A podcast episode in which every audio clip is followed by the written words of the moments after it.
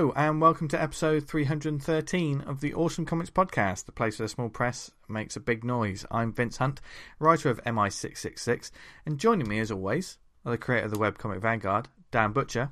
Hello. And the writer who knows no boundaries, Mr.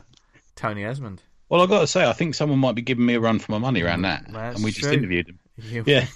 we, we we enjoyed it. Yeah. Yes. Um, those that um, have heard us talk talk about like dangerous comics, underground comics, and you know, sh- the strange, wonderful, and And hilarious. hilarious sort of comic books are in for a treat. As we um, we spoke to Patrick Sparrow this week, and if you don't know his work, you will in Yeah, a short to, while. Because it's been making us laugh all day. Yep, yep. We have to speak to someone whose the name of one of their comic is a Dirt Baby and Bone Cat. That's just that's just how we roll on this show. um, and and it was um it was quite fitting, I think, considering um one of the things I got in the post today was was your new book, Tony. Well. yeah. So you know, I'm good. I think you surrounded. got- I'm surrounded. You got both those at the same time, didn't you? Yes. Yeah. You're on a Yeah. watch list now, mate. I tell you now. Oh God. That was like a one-two punch. Reading one of those, those two fucking. yeah, yeah, yeah. If if if you if you read those two one after the other, and we're talking talking about the new Atomic Hercules, Weapon of Mass Destruction, and Tales of the Peeper Creeper, if you read them one after the other, you're something weird happens to your brain, You're doesn't it? trying Dan? to you try and um, Yeah. assassinate the president. It's I think it's, it's the it's they are like psychedelics that sort of I don't know I, I still don't know who I am anymore, and, and that's what comics. Fiverr. Oh, I, I I know enough about myself to answer Yeah. that. I also know enough about myself that this week I'm going to finish the sponsorship ad, just in case anyone anyone No, caught on. No, no one said it. No one noticed, but it was a message that I sent to the guys after the episode because we, oh, shit, as we we, finish it. as we always do. I mean, we got the important information in that if you go to comichaus.com, our wonderful sponsors, um, you'll find an indie comic marketplace with a difference that they love indie comics as much as us. And you'll you'll find like a huge selection of titles on their database, and, and if you yourself self-publish, you could list your book on there. It's another avenue for you to get start selling your books, and and also they've got an app with loads of stuff. I mean, I didn't finish this app. Really last throwing time. yourself into the acting on this I one, can't, aren't I can't, I can't, It's going all right, I think. Yeah, it's going well. yeah, well, you know, I feel so bad that I, I left out Oh, that like for only three pounds a month you get access to an enormous library of digital indie comics on their app, which is being updated all the time. I mean, Dan, what's what's on there at the moment? Well, TekWar fans, uh, you fill your boots, man. All five of William, How you William, doing? How you? William Shatner's Tech I read War. the TekWar books back in the day, and I watched the TV series. Do you know the name of the hero of the TekWar books? No, Come not come on, Mister. I've read the books. I have. and No, I've read. and the, I I think the there was. series. I think there was about four books, and then there was four TV movies and a short series. I think I Yeah. tried to watch a, a TV TV film or something, and I was like, oh, I'm not sure about this. It was that the main character in it wasn't wasn't Shatner. He was his boss, wasn't he? It was the Yeah. main character was that sort of very bland American actor who seems to be in everything, It's not Um, wasn't Lorenzo Lamas, someone like but that. But somebody similar. Yeah, Yeah. yeah. Well, He the was hero's Renegade. name is Jake Cardigan. Oh, I right. remember now because it always made me laugh. that The hero's name is Cardigan. Yeah, So uh, if you ever want to get up uh, to speed on the TekWar, you can read the TekWar Chronicles on Comichaus alongside a whole slew of other titles. Can I also point out that TekWar was a Marvel comic at one point Oh, okay. as well? Yeah, yeah. yeah. Look, stop, stop being a tech war nerd, Tony, and let Dan finish off the list. Sorry, We've got uh, Sorry. Tales from William F. Nolan's Dark Universe issue 1, 2, 3, 4, and 5, and we got The World of Aluna issue 8. Ah, So there's a lo- hell of a lot of comics. it's loads going on at the moment. I haven't heard of. It's good. Yeah, Yeah. it's good. I- I'm long overdue at a deep dive into like loads of like great sort of indie stuff that I've I've discovered. I mean, we've discovered stuff on there and then spoken to the creators on this show Yeah. afterwards. What's as well. the what's the what's the company that make the TekWar stuff? Is it is it that Blue Wave? What are they called again? Uh, Tidal Wave. what they called? Yeah, Blue Water. Blue Water. That's it. Yeah. Mm. Yeah, they've got quite a few of their titles on there now, haven't they? Yeah, Yeah. there's quite a number of them. So if you um if you go to comichaus.com, you can find out about a 14 day free trial of the app. Um, also, if you got if you want to get your kids into comics, there's an all ages section as well. there's there's comics of all genres, but if you you you know there are you can put safety stuff in place if you don't want your kids to read some of the filth that um, us hosts on this show create on a daily basis. Um, then there's also that as well. But definitely go to comichaus.com to find out more. And um, there you go. I've, I, I feel proud that I finished Sure, Mad. yeah. I've just bloody scrolled back through a couple of pages, which I thought I wonder what was new that week, and there's titles here that I didn't even see before. No, right. Power of the Valkyrie, Quatermain, presumably Allan Quatermain comics. Uh, H. I Rider really- Haggard. I like those books. Julie Kalagawa's The Iron King. It's like a manga title. Oh. Nanny and Hank. What the hell is that? That is the sound of someone discovering a comic live it's a photo comic, like on Oh, the cover, God. and it's got story synopsis, giving a whole new meaning to Walkers of the Night. Nanny and Hank think that their becoming creatures of the night was hard. None of them has faced their greatest challenge yet, their grandchildren. The horror with heart continues in this four-issue miniseries from Ain't It Cool News' Miller, Mark L. That sounds mental. Uh, Yeah. this- I'll, I'll put the uh, We'll need to read it.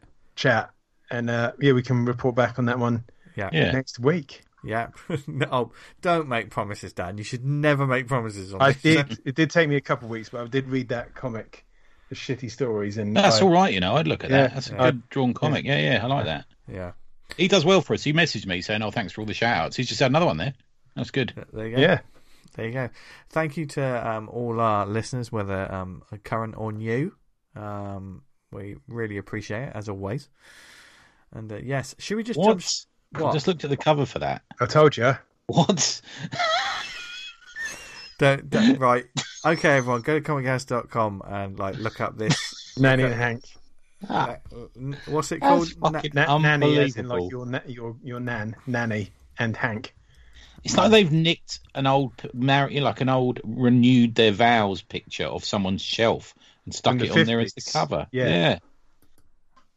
That's genius. I want that suit, that white suit he's got on. That looks right.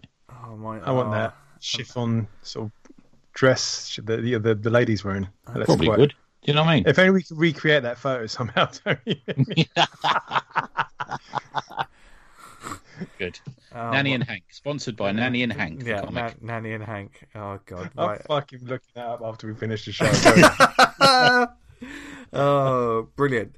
But um, yeah, well, actually, you might as well do that now. And while um, Dan's looking that up, you might as well listen to this um, wonderful interview that we just had. Did you do all the advert? I'm just checking for we I did finish. all of the ad. that Don't, box. Well done, be you. ticked. don't be cheeky, Tony, or I'll edit you out.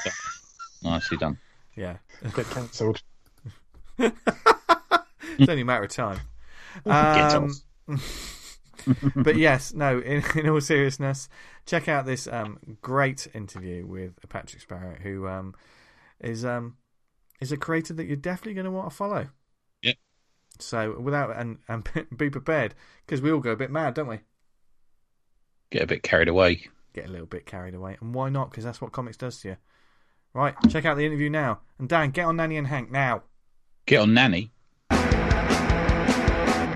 Right, this week we are very pleased to be joined by the mind behind such titles as, and get this, Zombra, Dirt Baby and Bone Cat, and Dirt baby. and Tales of yeah, and may uh, already that's a favourite, and Tales of the Peeper Creeper. Um, welcome to the show, Patrick Sparrow. Hello, sir. Hello, thank you for having me. Yeah, that uh, some of those titles are certainly titles. Some of them not so good. Some of them maybe Get good. off. I don't know. But yeah, I In like, the time, fact I'm we, sure I'll think that they all suck. I like the fact we've had the most impolite conversation for the last five minutes, and then you suddenly we've all gone polite, haven't we? I don't Oh happen yeah, we there. always do. Yeah. You know, we, we Yeah. put the game faces on just like the guests do. Um, pa- and Like Patrick- Downton Abbey here, thank Patrick. That's what it's like in England. Oh God, please. I'm just gonna start dropping the c word left, right, and center. Just gonna walk back what you just said. Although, you guys let that flow like water down there, don't you? That's the thing. Yeah, Uh, well, not on my this show. used to do it all the. Not, Not on on this show. Not on this I used show. to date a British girl, and that would totally throw me for a loop every time she would sprinkle that into casual conversation, which she did quite frequently. I never quite got used to it because there's very few words that are like actually going to offend me. But that, Whereabouts in whereabouts? Just as an aside, whereabouts in England was she from? Um, Northamptonshire. Oh, okay, all right, okay. Oh. I was going to say if it was Liverpool or something like that, it's quite common. oh, well, Yeah. that- that's that's because you like to alienate a section of England or, or Great Britain every week, don't you, Tony? Yeah, yes. Um, but Patrick, audience you are joining us from Canada. Yeah, the Great White North. We're bastard basically, is how I look at Canada. Um, and and you're um you're about an hour and a half out. I've heard you say you're an hour and a half outside of is it Toronto? It is Toronto. This, this is the funny thing about when people ask me where I'm from. I usually just say Toronto as a blanket statement because no one who knows anything about Canada is going to know where Cambridge, Ontario is. So I just say ah Toronto because most people really don't care that much. So Toronto. I once I once bought something in a shop in New York, and they said, "Oh, where are you from?" And I said, "London." And they went, "What? London, Canada?" I was like, "Don't be ridiculous." Were they trying to be funny? Because it's really funny if that was the intention. Yeah, I don't think so. I didn't. I didn't catch if they were, but yeah, I just pretended they were being racist.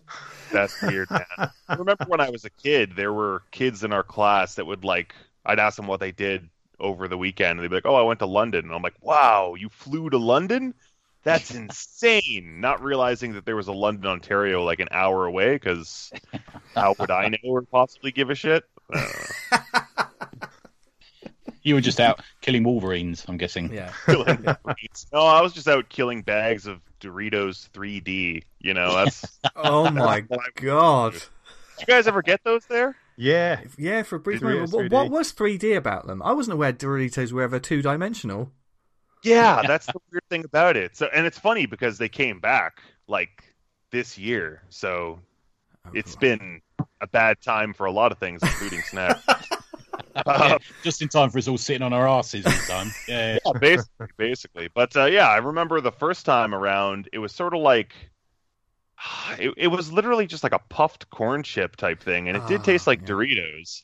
And a lot of people were like, "This is bullshit. It's just like a bag of air," which most chips are already. Yeah. Yeah. So it's Yeah. more air. But this time around, when they redid them, it had kind of more the consistency of. Um, you guys have bugles down there? Yeah, no. yeah, Yeah. yeah, yeah. Kind Bugle- of just like a bugle, which Yeah. sucked. So Yeah, bugles are a strange texture to have in your mouth, and yes, people, I did just say that sentence.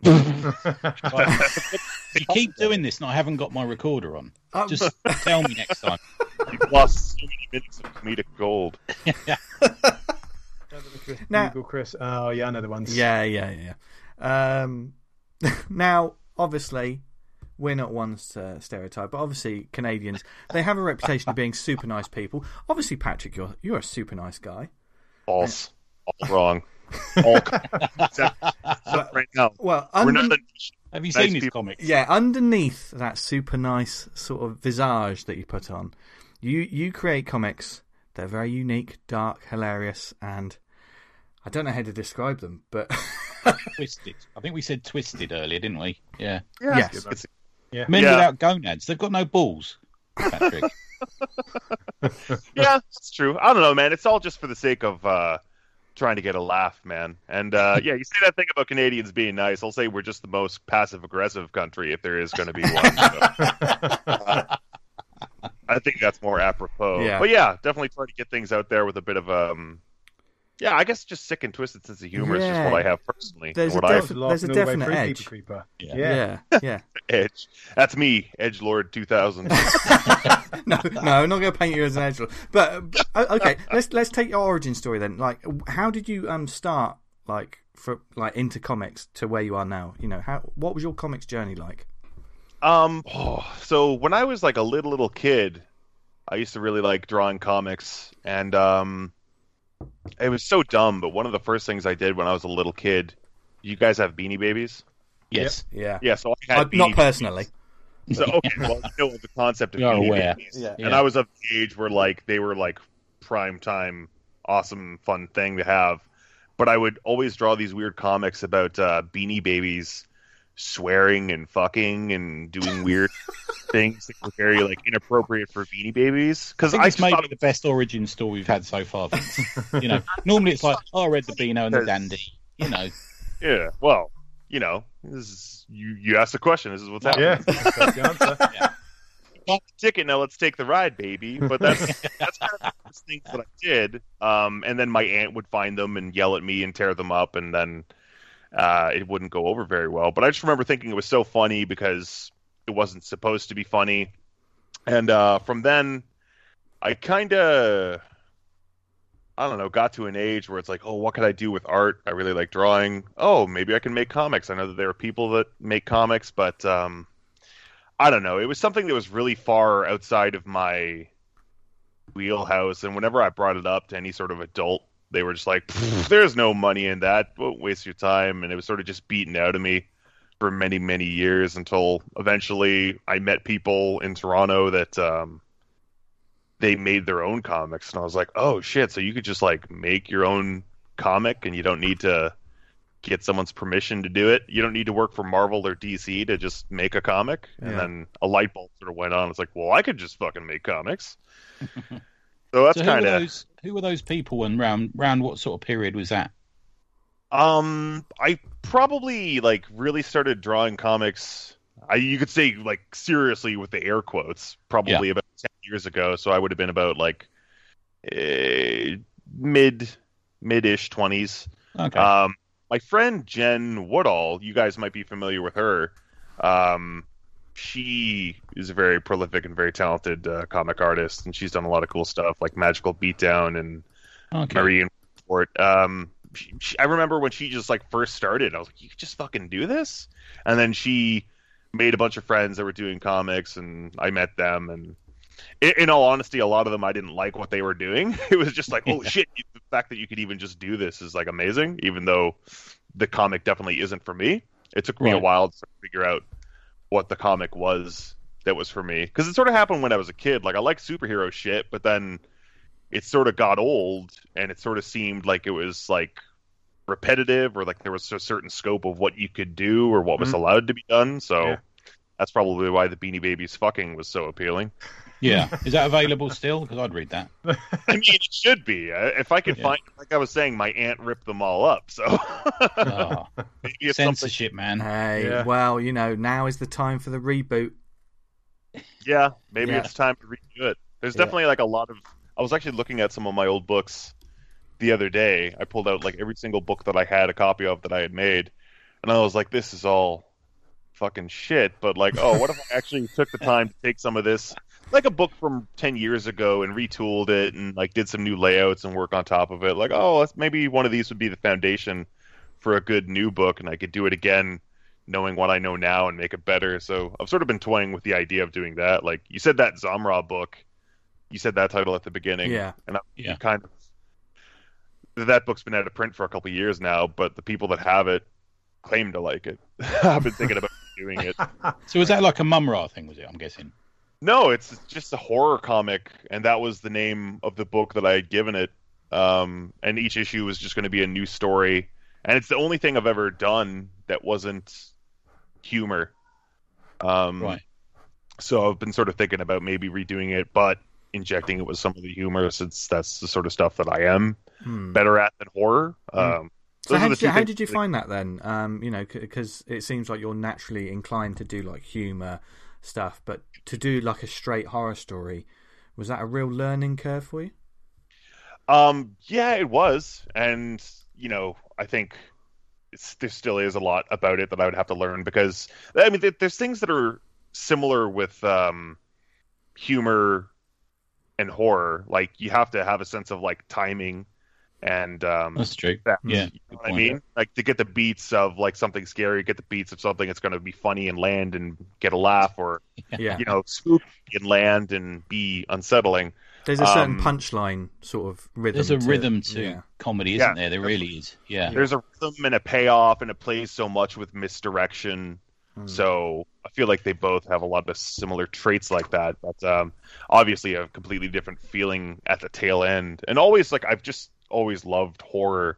Um, like most of the books that I have at home are horror, Hmm. Okay. uh, and even just the uh, visual aesthetic of it. So Yeah, I was, I was thinking about timing when I was reading your rereading your comic today, and I was thinking there's a there is a real art to it. In a, say, for example, a four panel um, gag strip, which is what you do quite a lot of it. For example, man meets woman, man is critical of woman, woman walks away, woman throws sanitary towel in his face. Now there's a timing to that, isn't there? Do you know what I mean?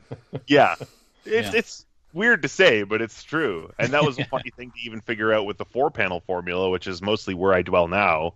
Yeah. Uh, the four panel formula with the beats really don't work well, I think, for something that's horror.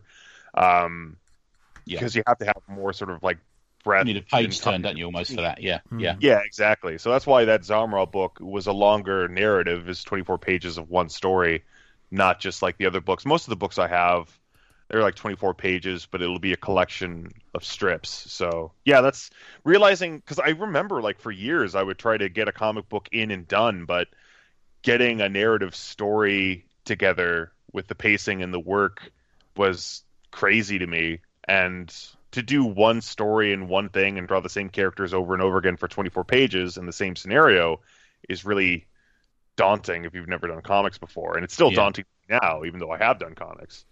Um, Yeah, no, I, I totally agree, man. That's the thing. That's why I'm not an artist because one, I can't draw, and two, that would bore me. Um, Yeah, it's exactly yeah. right. And like even the people that that's all they do, or you know these long narrative stories, like it fucking bores them too. like even the best, sure, like you're human. And I think I have a, I don't know. My wife is a social worker and therapist. She kind of thinks that I have a spot of uh, ADHD, so that makes things a lot more sort of complicated with me, even though it's not diagnosed in terms of getting anything done. the Sparrow household is beginning to make more sense to me now. Yeah, Um, it's weird. She's been sending me all these memes lately about ADHD, and I'm like, God damn it. It's funny, but also sad because of how true this is to my life. So, Yeah, I keep forgetting the ones you've sent me. That sort of thing. Is that what you say to her as an ADHD Yeah. joke? yeah, and then I'll forget to respond because of I'll see a cat or something else. you know. So was whatever. there was there anyone in the? Because I'm guessing most of your influences comes from underground indie small press kind of guys and girls. Is it? Is that is that the case or? Yeah, actually, yeah, you're right. You're, it does come from that sort of area, which um, there were a couple instances sort of early on where I got exposed to that stuff just by like pure luck. I remember um, when I was in high school, before I really started doing comics, I had uh, found out about American Splendor. Oh, okay, good. Yeah. are, and I really liked those books and what I had seen of that. I think it was from the HBO movie, really, is where I first sort of got an inkling as to who he was and what he did. Yeah. And um, at the time, I was a teacher's aide. Um, so I was in high school. I was working on getting a credit, and I was a teacher's aide at an elementary school. So I would spend half my day going to an elementary school and helping uh, teach the kids and sort of corral the kids there. And one of the teachers there had a husband who was into underground comics and weird stuff. And I offhandedly mentioned the name Harvey Pekar to her once. And she's like, Oh, my husband loves him. I'll bring you in some of his books from his collection. And she brought me in uh, a couple copies of American Splendor, like original issues, and uh, a couple other just sort of weird comics. And I was like, Holy shit, this is awesome. Thank you so much. Because it was the type of thing like, I had heard about it from that HBO movie, but like I didn't grow up in a town where there was a comic book shop or I Yeah. had any titles like this readily available. Like I couldn't even buy a Marvel comic in the town where I grew up, much less a Harvey Pekar book. So, What do you do? Uh, stick them on eBay or? well, yeah, if you could get them on eBay at the time. I I mean, did- did you stick your friends' comics on eBay? That, that would have been the move I'd have made. oh, yeah, that makes sense too. yeah, like a couple moments happened where you know stuff like this sort of like came together and like things started clicking. Like, oh, you can do this, and oh, you Yeah. don't have to do this the way that everyone else does this, and things got going. And then, is there anyone who particularly influenced your style? Because it's it's quite um, it's funny, but it's quite transgressive for those who haven't seen it. And there's a lot of um, it's quite adult, isn't it? Do you know what I mean? Um, Yeah. The front cover of Peeper Creeper is is him with his guts hanging out in a sort of faux smile. Do you know what I mean? Yeah, I think a lot of that aesthetic, even though it's humor, it definitely comes from the horror comics that I read. Like, um, you know, I definitely like old EC horror stuff, and Right. even though it's humor, I definitely like that visual aesthetic. Also, too, like I'm not sure if you've noticed, but there's a lot of um, I, I don't know if this is a trend in just humor comics or just comics in general right now, but you see comics and they're so like like comics are already sort of a shorthand for like a visual representation of a person, like if it's cartoons. Yeah. Yeah. Uh, I feel like it's been like really dumbed down past the point of like being anything that's really cool looking or being like technically proficient. a lot of comics you see, yeah, like the average person looks at comics on Instagram, it doesn't even register to them that it's a comic. They just see it and swipe on by, and they're so like just even like meme comics and shit like that. It's very like primitive and very basic. So seeing Yeah. some of these horror books that like have like amazing art and EC comics, I sort of wanted to replicate some of that, but have it in a humor format. Uh, Okay. And you've also got interesting. like uh, like there sort of a, a psychedelic sort of color palette to it. That's um sort of reminiscent of like some of uh, Rob Zombie's sort of artwork.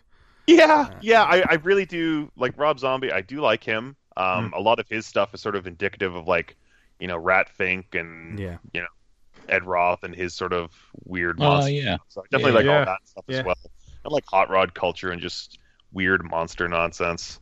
Yeah. Um, yeah, I definitely I'm a big Ed Roth fan actually, so that's funny you brought that up. Oh, nice. Can I um can I just ask you to run another a- an anecdote past us? And this relates to you putting your phone number on the wall of a toilet. The oh um, shit, you guys know we- about that? well, we were listening. I was listening to the Gutter Boys, and you mentioned it on there. And um, I just thought, for those, a lot of our listeners won't listen to that podcast, but I wonder whether you might repeat it because it is pretty hilarious. Yeah. Okay. So, um, yeah, that was fucking. I still get phone calls about that. So- Change your number, dude. yeah, I I really should have, but okay. So this is the thing. So I got um I was doing some work for Adult Swim. They were doing web comics, so I was lucky enough to land a gig with them doing that for however long my contract period was. And one of the comics I had done uh, took place in a men's room, and you know, typical men's room fare. There's all the graffiti on the stalls and dick drawings and crude stick lady boobs. So I slid my number into one of the panels and just said, "For a good time, call my number." And like, this was only being shared on the AdultSwim.com Instagram page initially, Yeah. which just had like I think hundred thousand followers. So so it nobody really wasn't really. yeah, and like this is the thing I've realized too about putting comics online. Like, you might get a thousand people that see it, five hundred people that actually read it, one hundred people that click like, maybe fifty people that comment, and maybe two people that actually buy the book Yeah. from all the engagements that you Yeah. get. yeah. That's Yeah. sort of how it boils Yeah, down. we so talk like, quite a lot about that. When you start looking at Twitter, you've done it, Dan, haven't you? You've noticed how many click throughs there are. and- Yeah, Exactly. Like it's eyes slide onto it and they slide off quickly because that's the way that social media goes. But I thought that was how it was going to be. People would see the number and they wouldn't really think twice about it. I'll get a couple odd phone calls from the couple odd people and that'll be it. Mm. But um, then they shared it from that page to the Adult Swim main page, which had a couple million followers. Oh, And then I just started getting inundated with phone calls because I guess this is a thing that Adult Swim fans, I guess they think this about Adult Swim is that you know they're going to hide different weird ways of They've having. got an in suddenly. Yeah, they've seen this number. Yeah, yeah, they thought it was going to be like a hint at something else. So I'd get all these calls and I would just ignore them. Um, but then from there, I thought like, okay, well, I'm getting all these phone calls. I'll set up a voicemail message as myself as the peeper creeper, thanking people for calling. Didn't you get I- some pictures through? Is that yeah right? People started randomly sending like weird like amputee porn pictures to the Oh my god! oh my god!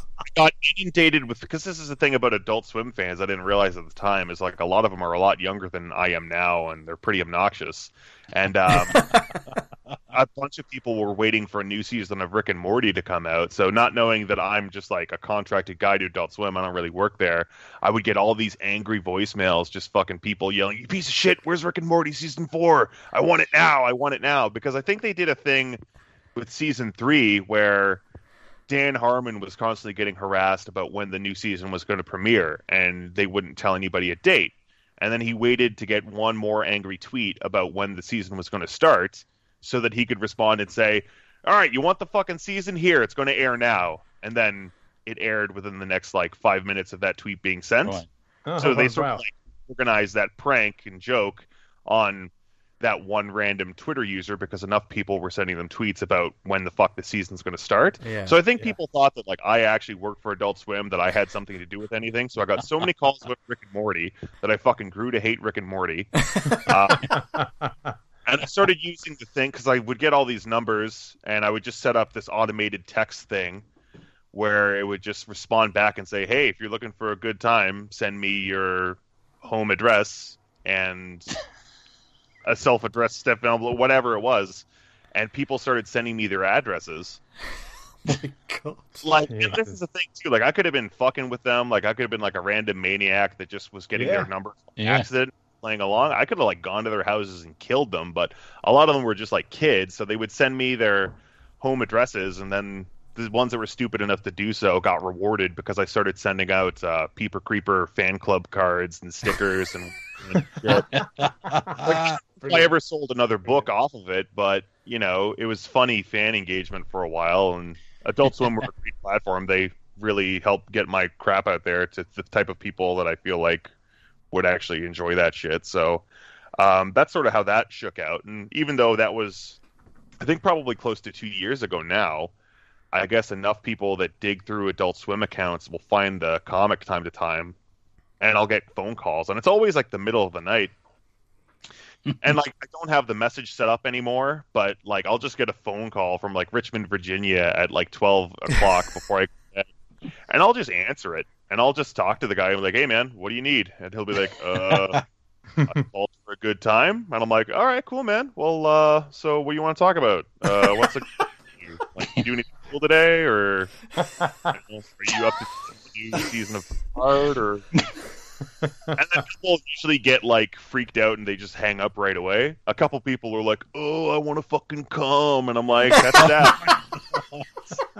I'm sorry about that call. And thank you for hiding. but it happens. Yeah. It's like you should look into. uh I don't know. I know those love dolls are probably beyond your means, but maybe there's inflatable ones on Amazon for a more Yeah. worthwhile price range for whoever it is is calling. So I don't did know. that- I did a similar thing for a comic back in the early 2000s, just when sort of burner phones came out over here. Me and a mate, Ed Triquino, we did like, I don't know if you have them in Canada, but you get in, in London, you get these cards in phone boxes with a sort of sexy lady and a phone number, you know. Oh um, yeah, yeah. Mostly, yeah, I think they're just used for people to put in their mate's pocket when they're pissed, so their wife finds it. You know, it's a funny joke. Yeah. So we Oh, did yeah. we did a drawing of this character in our comic and said, you know, for a good time, ring this number, and we put them in the phone boxes in um, in Bristol, where was the, where the convention was, and we didn't get that many. We got a few sort of silent phone calls, you know, heavy breathing late at night. Yeah. yeah, just sort of rang it and like just didn't say anything, just to wait to hear the voice, and I would never say anything. I'd just sort of sit there Well, listen. you know, comic Yeah. fans are nervous, aren't they? You know, that, Yeah. that stuff. Yeah. That's that's true. They're a nervous bunch. That's why you got to go out of your way to engage. You got to bring them out of their shell. That's why you got to say the weird shit first. Yeah, superstitious, cowardly lot. Yeah. Yeah. Sex lines for everyone. That's what They're we're all right saying. on Twitter. They, they go mad for it on Twitter, but Oh, when you yeah. see them face to face, it's a yeah, different yeah. story. Yeah, yeah. yeah. Oh, completely. Most people are like that. Comic Yeah. fans are not. Um, but what you what you said there about like Adult Swim, swim and engaging with the sort of audience that your work is. Do you think that's um that's quite an important thing for creators to do? Is you know, especially if someone has you know their own style or their own unique way of like storytelling, like finding Oh, other yeah. avenues that that have that sort of same audience. You know, rather than because sometimes there are a lot of creators, um, and you may be listening now, who, who you know, you're doing this weird esoteric work, or, or you're thinking, oh, that you know, no one's going to like my comic book when I'm surrounded by Marvel and DC. Whereas you should probably that there are people out there doing the same sort of comics that might appeal. Do you think it, do you think it's it's good for people to seek out other places like that? Yeah, for sure. Like at the end of the day, whether someone makes something like I- I've made books that I'm not particularly proud of, but this is the thing. I made the book and now it's hmm. done. So whether I like it or not, I still have to put it in front of somebody because I need to validate what I did with my time and justify it Yeah. and justify my fucking existence as an artist. So people need to see it. Otherwise, what are you doing it for? I mean, maybe that's like an egocentric way of doing things. Um, but yeah, it's absolutely important to find your audience. And yeah, if there's other things that are kind of similar to what you do that you can glean from, by all means, figure it out and go there. Uh, you got to get your shit in front of people, and you got to take hell of a table pitch as well. When someone comes up to your table and you go, "What's this comic about?" It's about legitimizing my fucking existence. yeah, no, that, that's exactly it, though. That's Yeah. exactly it. Yeah. And I will totally tell people that. Like, this is validating my existence as an artist. Thanks for buying the book. I appreciate it. And people are like, uh, you're welcome. I'm like, I like, yeah, I, like right." to point, I like to point down the row of tables and say that dude down there, he's had the same book on his table for three years running. Ain't done nothing new. Look at this, new. That's one of my favourite ones. Yeah. Exactly. You got to rotate the crops, man. You got to do new shit. And like Yeah. that's the whole thing with me talking to you guys about getting on the podcast is like wherever I can go where there might be people that are interested in reading, I want to go there. And I've done plenty of weird shit to try to get people interested. Another thing that I was doing is I was having people on social media uh, renounce religion so that they would get uh, it's just like. I would I would have these weird like uh, peeper creeper dressed as Jesus images that I would share, and I was like, if you want to join our cult, which was just like me handing out more peeper creeper fan club cards and stickers, the same way as I did with Adult Swim. All you have to do is reshare this, renounce God and heaven for all eternity, like you sold me into Peeper Creeper, and I will send you a sticker. And it was as easy as that. And people will be like, "Oh, fucking, I'll do this." And then you get someone's email address and their mailing address, and it's worth it to have next time you do something to try to have them know about it. And Mate, it's a good Yeah. shout. The old, uh, the old Richard Dawkins, Christopher Hitchens crowd. That's a big crowd, man. Yeah. Start selling them comics, you do all right. Yeah, exactly right, man. There's and the, there's plenty of people that might not even read comics. Yeah. That don't know about your comic, and it makes sense, but doesn't mean that they wouldn't enjoy it if they found it. So it's I It's thought. good. I mean, the way I discovered you was um, sort of a sideways into your work, and that was because I read Cosmic Surfer, which is in no way at all associated with the Silver Surfer. I'd like to point that out for uh, purposes on this Standard podcast. 100% correct. Yes. Yes, and I love the fact that in it, the Cosmic Surfer, it does things like he fucks a plant, um, and he wakes up on Galactus's ball bag. Yeah, because you know you got a lot of time to kill in the day if you're a superhero. So obviously you get up to other shit. Yeah. Like imagine if you had his powers and what you would do. Yeah. You probably wouldn't be like saving planet X, Y, and Z all the time.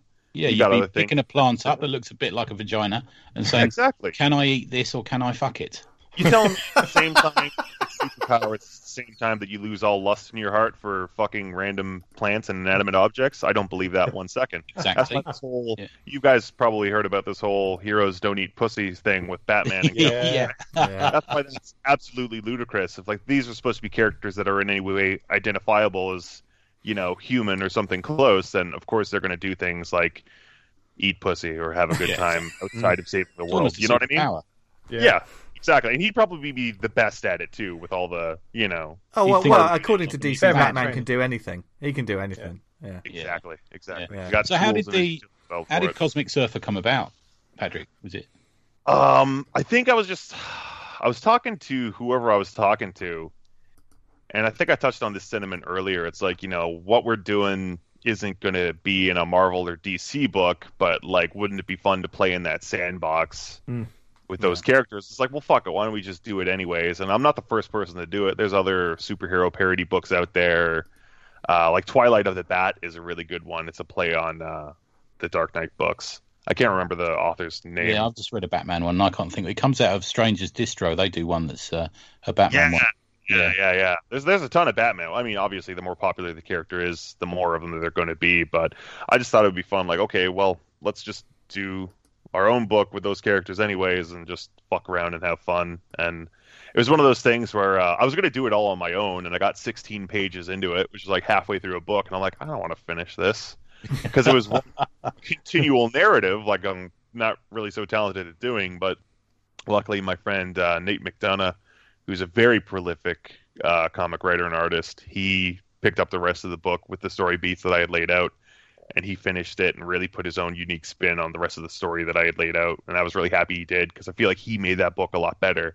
So eventually we'll get do an issue two. It might take a while, but that's the other good thing about not having to work for Marvel or DC. If you do books, you just do books when you feel like doing books. Yeah. Yeah. Well, that's something I wanted to ask you, and we were chatting a bit about before we started chatting to you tonight, dude. Is is um the right it's kind of the rise of the new underground we're seeing at the moment with people like Strangers and Bubbles and yourself Mm. and stuff that we're doing over here as well.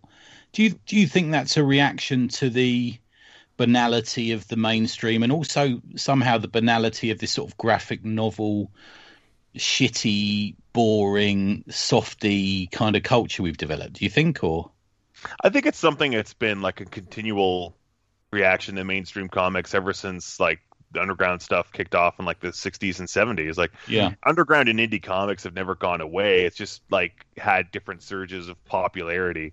Yeah. um, or absences of any sort of popularity at all. But people still make shit because people are creative and need to make shit. Um, yeah, it's definitely a reaction to that and a commentary on that, and that is always going to be there, sort of as that underbelly and that you know other side of the coin to the big, clean, sanitized companies like Marvel and DC. Um, and it's so weird too. People say like Marvel and DC was like, oh, I read independent comics like Dark Horse and Vertigo. I'm like, I fuck yeah. God damn Yeah. it. No, you don't. IDW or something. Yeah. yeah, yeah. IDW, as if IDW or Boom or independent comics. But, you know, I'm not going to get into, I don't want to get into slanderous territory because I appreciate what a lot of those companies do do at the end of the day. This is me trying to get a job. Uh, yeah, what's happened? Who's this on the line? I don't know who sits on your but this is the thing. Like, I'm, I'm not, I, I still read a lot of their books. I still like a lot of what they do, but it's just, there's so much more. It's just like, this is the same shit you've already done. Is this worth doing? Why bother? You know, the same titles and the same characters over and over again. Um, if I ever got a job, me, it's there's, there's nobody out there. For a while, I got really bored with it because there was no one taking any chances, and Yeah. then we saw stuff like you, and even people like Jasper Jubaville, and you know this sort of thing. That, that guy, that guy, how, how old is he? eh? He's about twelve. dude, I think he might be even 11. I've talked to him, and he's Canadian too. Ah, okay, I think he's out in Vancouver. You guys should have him on the show because that guy, there's something about him, and I've told him this to his face, and I don't think he believes me. Maybe it's false modesty, but that guy is totally going to be a next. Whatever the fuck big independent comic book artist you could think of is, you know, like he- the next Charles Forsman, you could say Harvey Pekar, Bob Crumb, whatever, the next guy from the underground that's on the way up. Because that guy is so prolific with all the stuff that he makes and puts out there, and he's so young. He's so young to have. I was really surprised because he's got this style. sort of he's got this sort of twisted Chester Gould aesthetic to his work, and I think, thinking, how does he Which know that? He's crazy only- because yeah. what like early twenties kid, and this is the thing, he's been on this kick for a lot longer than just the last year being in his fucking early twenties. But what kid has been on that for so long that he's been able to like duplicate, manipulate, and create his own style from that that's completely organic Yeah. and looks as good as what he does does. So yeah, that guy. If that guy wants to own the world of comics, I firmly believe that guy could totally own the Yeah. world of comics. Like, Yeah. as if I had started doing what he was doing at the age that he was doing it, maybe I could too. But I'm too fucking old now, and I started too late because I was thinking, oh, people can't make comics. I'm not going to work for Marvel or DC until I was fucking clever enough in my mid 20s to figure out you could just do it yourself. Uh, Yeah. Which still, you know, Well, it's- does, I mean, doesn't that's- mean anything. that's how I discovered your book, Pat. Is is that I I think Instagram is almost like the, the the least toxic place at the moment, you know. And I sort of because I'm in the sort of me and Adam are in the stable with strangers, and we sort of stretch out, you know, across the Ben Marras of this world, and you know the Gutter Boys and all these sort of guys, guys and girls. Is we reach almost an area of comics that isn't seen by the mainstream, and and that's how I discovered stuff like your work, you know. Yeah. And it's so fun when you do discover Yeah. new stuff that's Yeah. like, oh, this style speaks to me or whatever this is. Like, it's like a bolt of lightning because it's not as readily available in every comic shop like all that Marvel and DC stuff. Like, you know, even in my neighborhood shop, like they know me by now. I am lucky enough to live in an area where I do have a comic book store, and every once in a while they'll bring in things like, oh, maybe he would buy this this weirdo title, and if I see a title that I know he's brought in for me, I will buy it just because I feel sort of like bad that this is going to Yeah. move otherwise. But um, yeah, you're not going to find stuff for the most part in most mainstream comic outlets. So when Yeah. you see something that speaks to you on an individual level, on an independent level, it's it do really you, is important. Do you reach got out to shops? Do you reach out to shops with your books at all? Because I know I'm I'm a, I shop at Gosh in London, and I don't know if you've heard of that. They're they're big supporters of the small press and stuff, and they I mean they stock, for example, Bubbles is in there. Do you know I mean? Or you can buy all the issues of Bubbles in there and stuff Yeah. like that. Is it? Is And that something you've tried? Or? amazing. It's something that I used to do a lot more when I was younger. I would like go around. I would make you know a day of it and go around to every comic book shop in an area code, and I would bring copies of a book and like, hey, can you stock this? And I'll charge you X for Y and whatever. Yeah. Um, but it just got to be too much of a pain in the ass because like you know I'd have to drive back to shops to get paid or back to shops to pick up the books that didn't sell, and you know real estate is really important uh, in any shop, so you want to make sure that it moves. And that's Yeah. what I do too. Like I don't like I don't canvas shops to buy books wholesale or not anymore. But if a place comes to me and they're like, "Oh, can we buy like 20 copies of a title?" I will send you, you know, cards on top of that, stickers on top of that. You know, if you want to give out a couple sketches, like whatever I could do to get people to move the books, whether it's in my store or your store, I want it to get into the hands of people ultimately. Yeah. Um, but yeah, I used to fuck with that. I don't really bother with it now unless a shop contacts me. Um, I do have a book coming out eventually that will have distribution through Diamonds. So Oh, I don't wow, know how okay. the fuck that's going to work, but that will have potential to be seen by a lot more people if I play my cards right. So I'm trying to figure out how I can do that. Did you want to talk a bit about that, dude, or do you want to mention it, or Yeah, sure. Um, so I've been working on like what we were talking about with the underbelly of superhero bullshit. Um, I've been doing my own superhero book for the last like year and a half. Um, oh dear, which it's like sort of a parody, sort of a play on superhero nonsense. Which, yeah, it's already out there and people do that. But hey, here's my fucking version anyways. Because it- as if you couldn't take enough superhero bullshit, whether it's meant to be bullshit or not. Here's some more, and you'll take it and you'll fucking like it too. but it's a book called Comrade Kill. It'll be out in ah, October. cool. through Madhouse, who do like a plethora of amazing titles with amazing yeah, they're good, artists. they're good company, aren't they? Yeah, Exactly, exactly. So, yeah, the book is almost done now. Um, issue one, it's going to be 64 pages. It'll be like 15 bucks when it's available, and I'm just trying to figure out a game plan to make sure that as many shops as I can get to order it will order it and do incentive stuff. Like, you know, if a shop wants to order, like I was saying, like if a shop wants to order 10 copies, I'll send you a sketch card. If you want to order 100, I'll send you 10 because, you know, with the opportunity to have distribution through Diamond, which is something that hasn't ever been afforded yeah, to me. nice, man. Yeah, And yeah. I want to try to take advantage of that in any small, meager way that I can. So, um, and that's the other thing too. Like, I'm going to try to organize a bit of a quote unquote book tour because you know, with October dropping and COVID numbers dropping as well, I'm Yeah. hoping I can actually uh, get in front of people to try to sell the book and you know get a reaction to it because like you can post stuff all day on Instagram and that's great and you might get some good sales out of it but there's no substitution for actually getting out there and engaging with people Yeah. uh face to face Are you, which is why I feeling? love cons. Are you Yeah. feeling the pressure around that a bit, Patrick? Because I mean, uh, I feel sometimes I put such fucking demented shit in my comics with Adam that sometimes Yeah. I look at the list of people who back it and I think, oh Christ, they're not going to understand it, are they? What we're we going to do? Do you know what I mean? And when you're putting it out in Diamond and you're putting it out on a, such a bigger scale, are you a bit nervous about the reaction, possibly, or? Ah, who gives a shit if it goes well or goes bad like you know it's just going to be this one and then on to the next one you Okay, know uh, Yeah. which is sort of how I look at it. Like, hopefully, people get it and they read it and it goes well.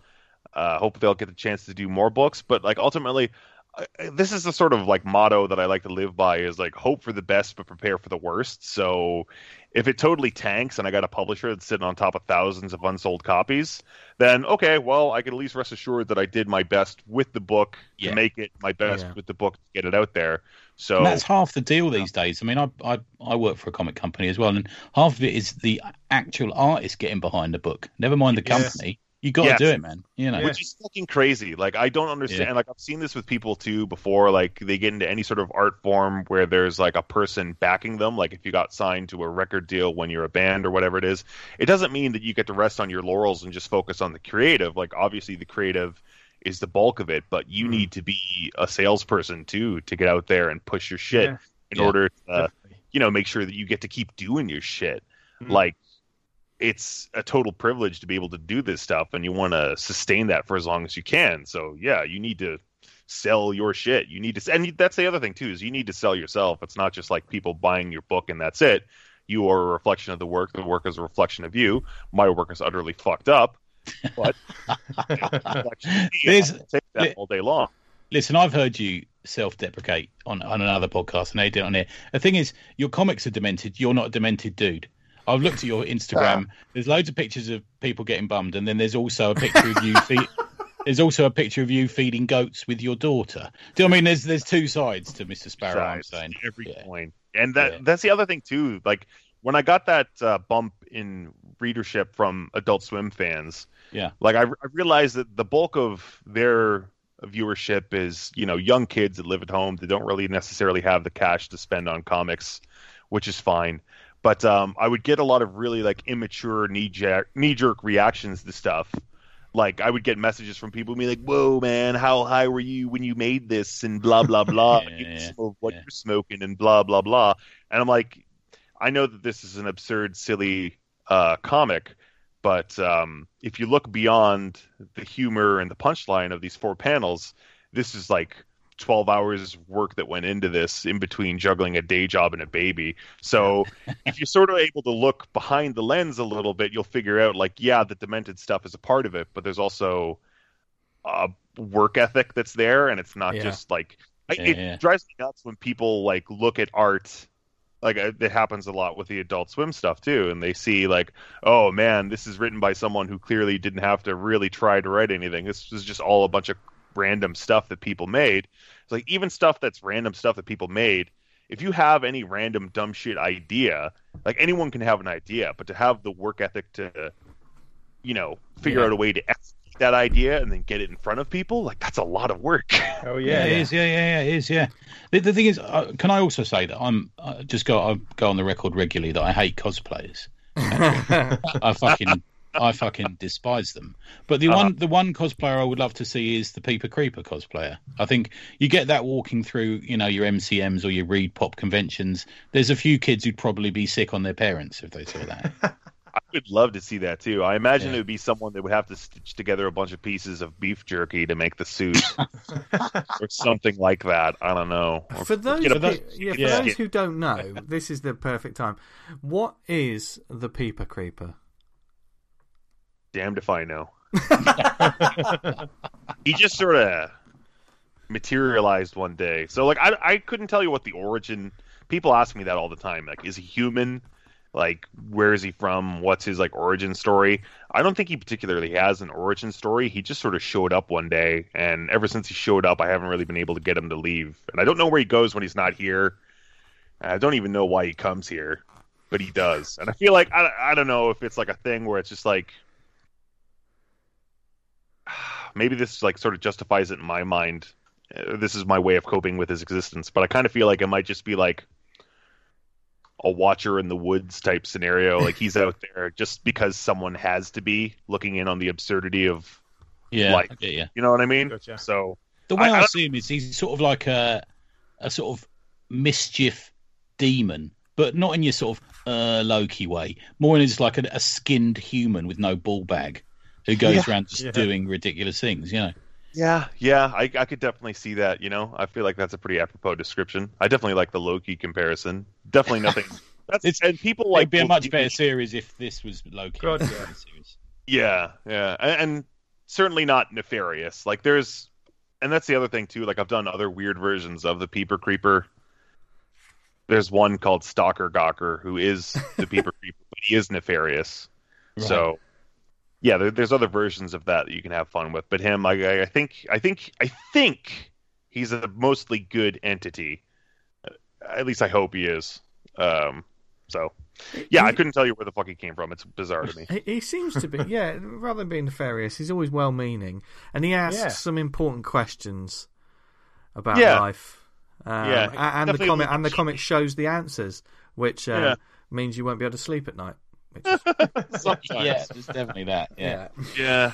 I like Yeah. the uh, I like the homage to um, Johnny Ryan as well. You got a Prison Planet homage in here as well, haven't you? Um, the adventures of the was it the erotic adventures of I can't read got it under the lamp. Oh, Yeah, you got that. Yeah, that fucking thing. The cum. Yeah, cum vampire. Yeah, Yeah.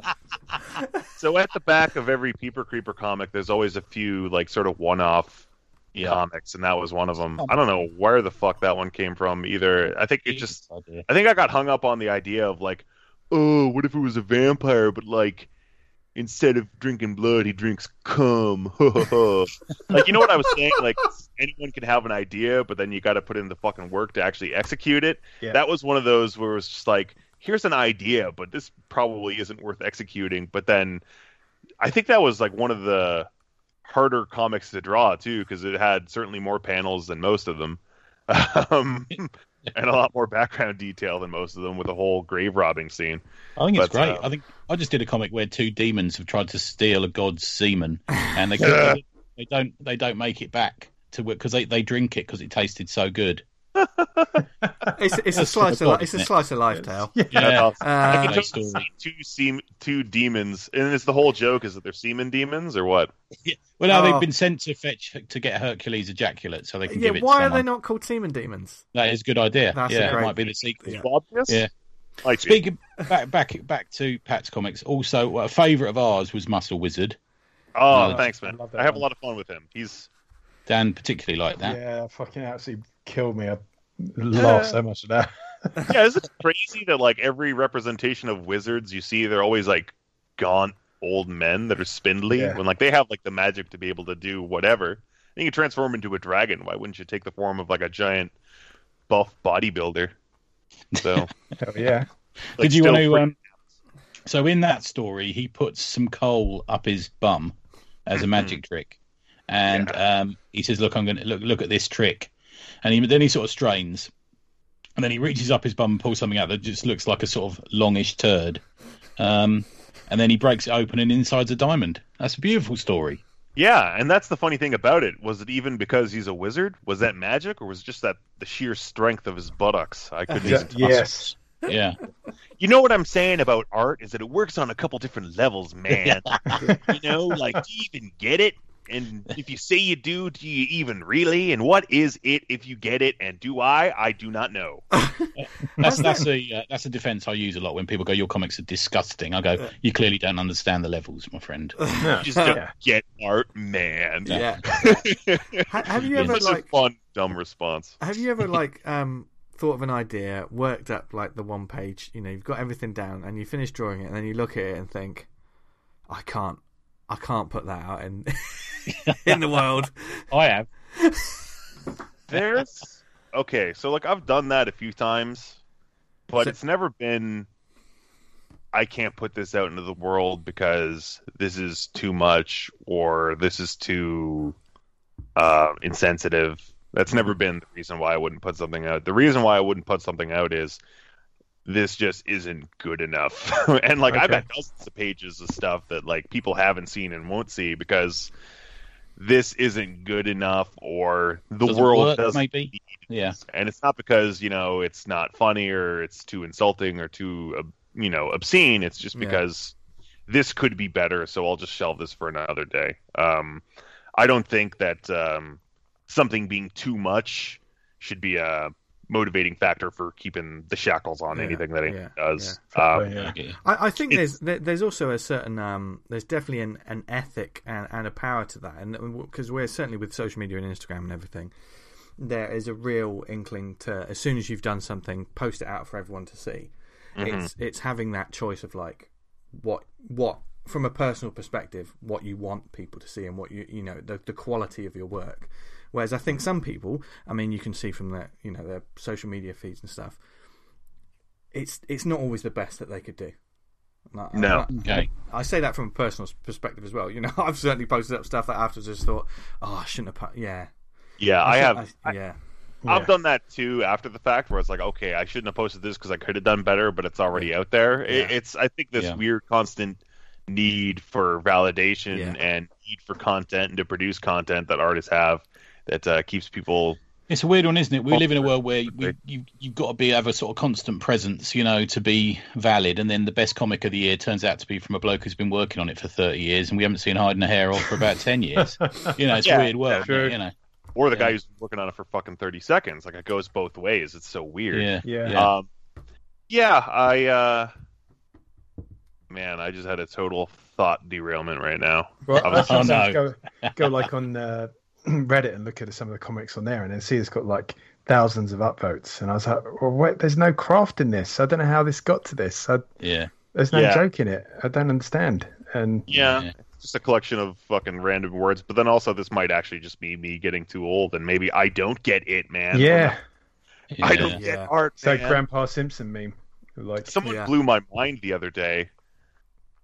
I remember this is like a thing that happened to me probably like a year or two ago. I was following this illustrator that I really liked his artwork, and um, he wouldn't do like too many comics, but he was just like a good illustrator. And every once in a while, he'd just do like a one panel thing that was just like it was funny because he drew it funny. It wasn't like you know a joke or Yeah. anything. It just it had a good visual style. And I was following this guy, and I can't remember his name. Otherwise, I would say it, give him a plug. But um, I stopped following him because he would just post memes constantly, whether it was memes that he made or memes that someone else made. And um, you know, you unfollow someone, you don't really think twice about it too often. It's just like, here's your shit in my feed, and now it's gone.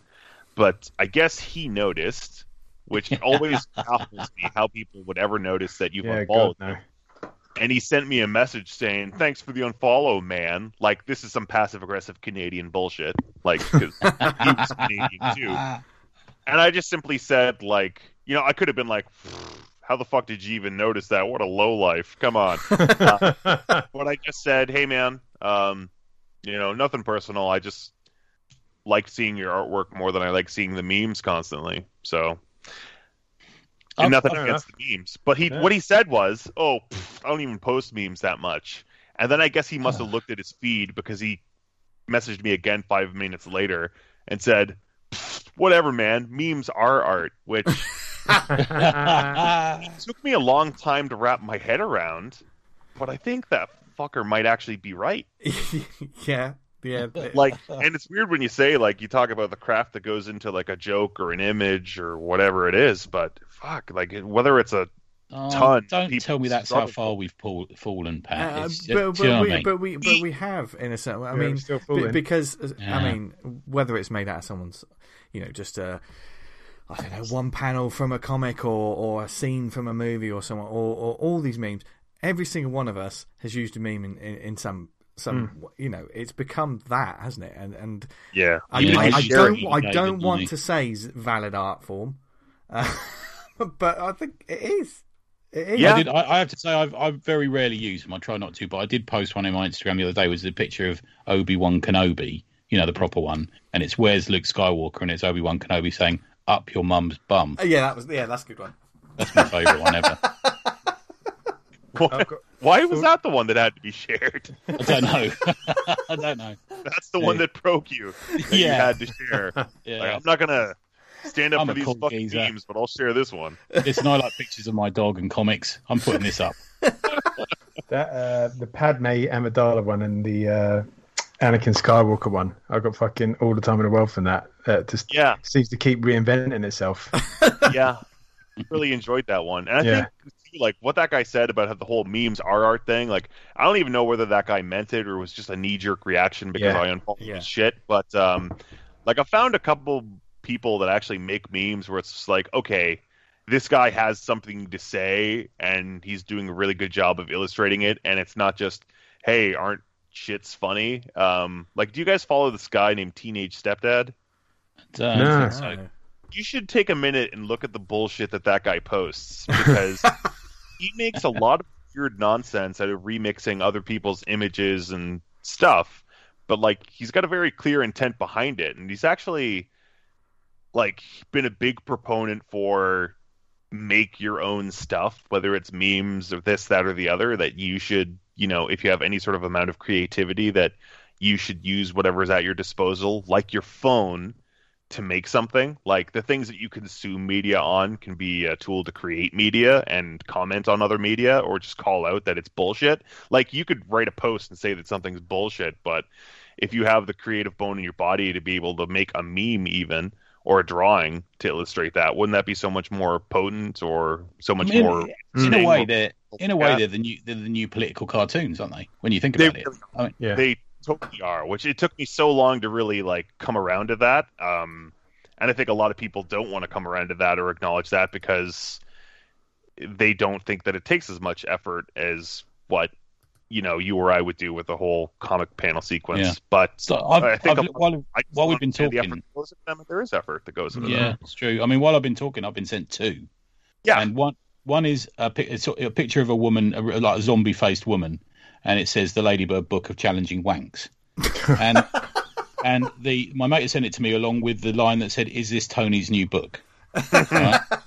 So okay, that's funny. I get Good. that's, That's a good accept- punch up yeah, like Yeah. one. And then the other one is we've had a, a bit of a political scandal over here. You may not be aware of, Pat, but there's a there's one of our main politicians who's been caught canoodling, and there's a video of him being rather embarrassingly Uh, sort of salacious ki- kissing this lady's having an affair with. And I've got, I Oh, mean, in, in, in her name Who is Gina, and Who in, even in, gives a shit? I know, I know. And in, the in prime this minister meme- of our country got caught doing blackface. Oh, he did, didn't he? gives Oh, he there, isn't did, yeah. yeah, oh, yeah. God. And and in this meme it says, in fairness, Gina's legs were two meters apart. And I thought, well, that's okay. That's it. Fucking hell. Why did you say that when I took a drink, Tony? Why? did you- The, the lady he was having an affair with, I think that was her name. Yeah. Yeah. To be fair, I didn't think he had it in him. Do you know what I mean? No. So well done. You know. No, not well done.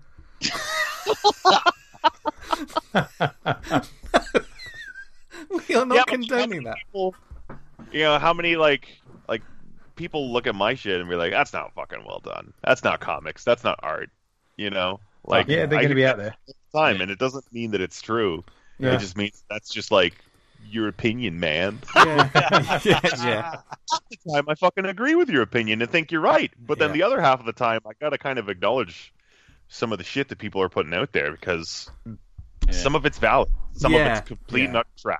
I mean, it's like- the people who are taking chances. I have no problem with at all. I like people. No, even if their art maybe a bit, you know, could improve. If they're taking a chance and putting, you know, putting stuff out, it's all this safe stuff, man, that I can't stand. You know, people But, uh, talking to their dog or something. You know, or Yeah, thinking about clouds. Fuck you. Sometimes you ten, any meme you see isn't something safe or sanitary. It's something fucking weird and absurd and Yeah. stupid. Which you know, there's a lot of power in stupidity, which I think a lot of people don't realize. people talk about being stupid like it's a bad thing all the time.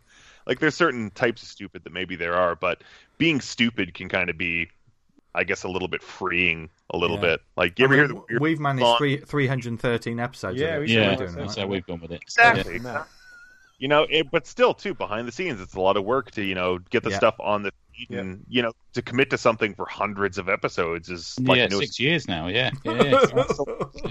Don't be like that. But all the work that drives you forward and gets you to where you are right now, you use the platform to make the dick and fart jokes and do whatever dumb shit you're going to do in that hour because you can and it's liberating and you need to. Mm, yeah, that's true, man. Yeah, that's exactly right. Yeah. Yeah.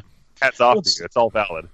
Thank you, man. So, ch- sort of segueing a bit more into your work, dude. Is um, I take it, are you part of the sort of con scene over there? You like, is it you a TCAF, you know, attendee and all that sort of thing?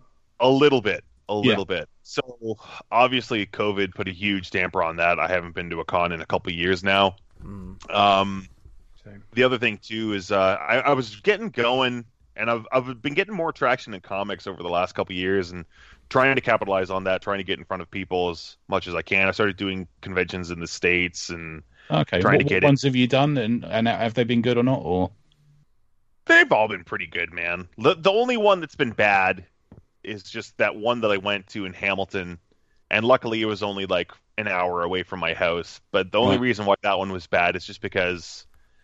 Are you guys familiar with the concept of noise music? no? No. What's okay. that?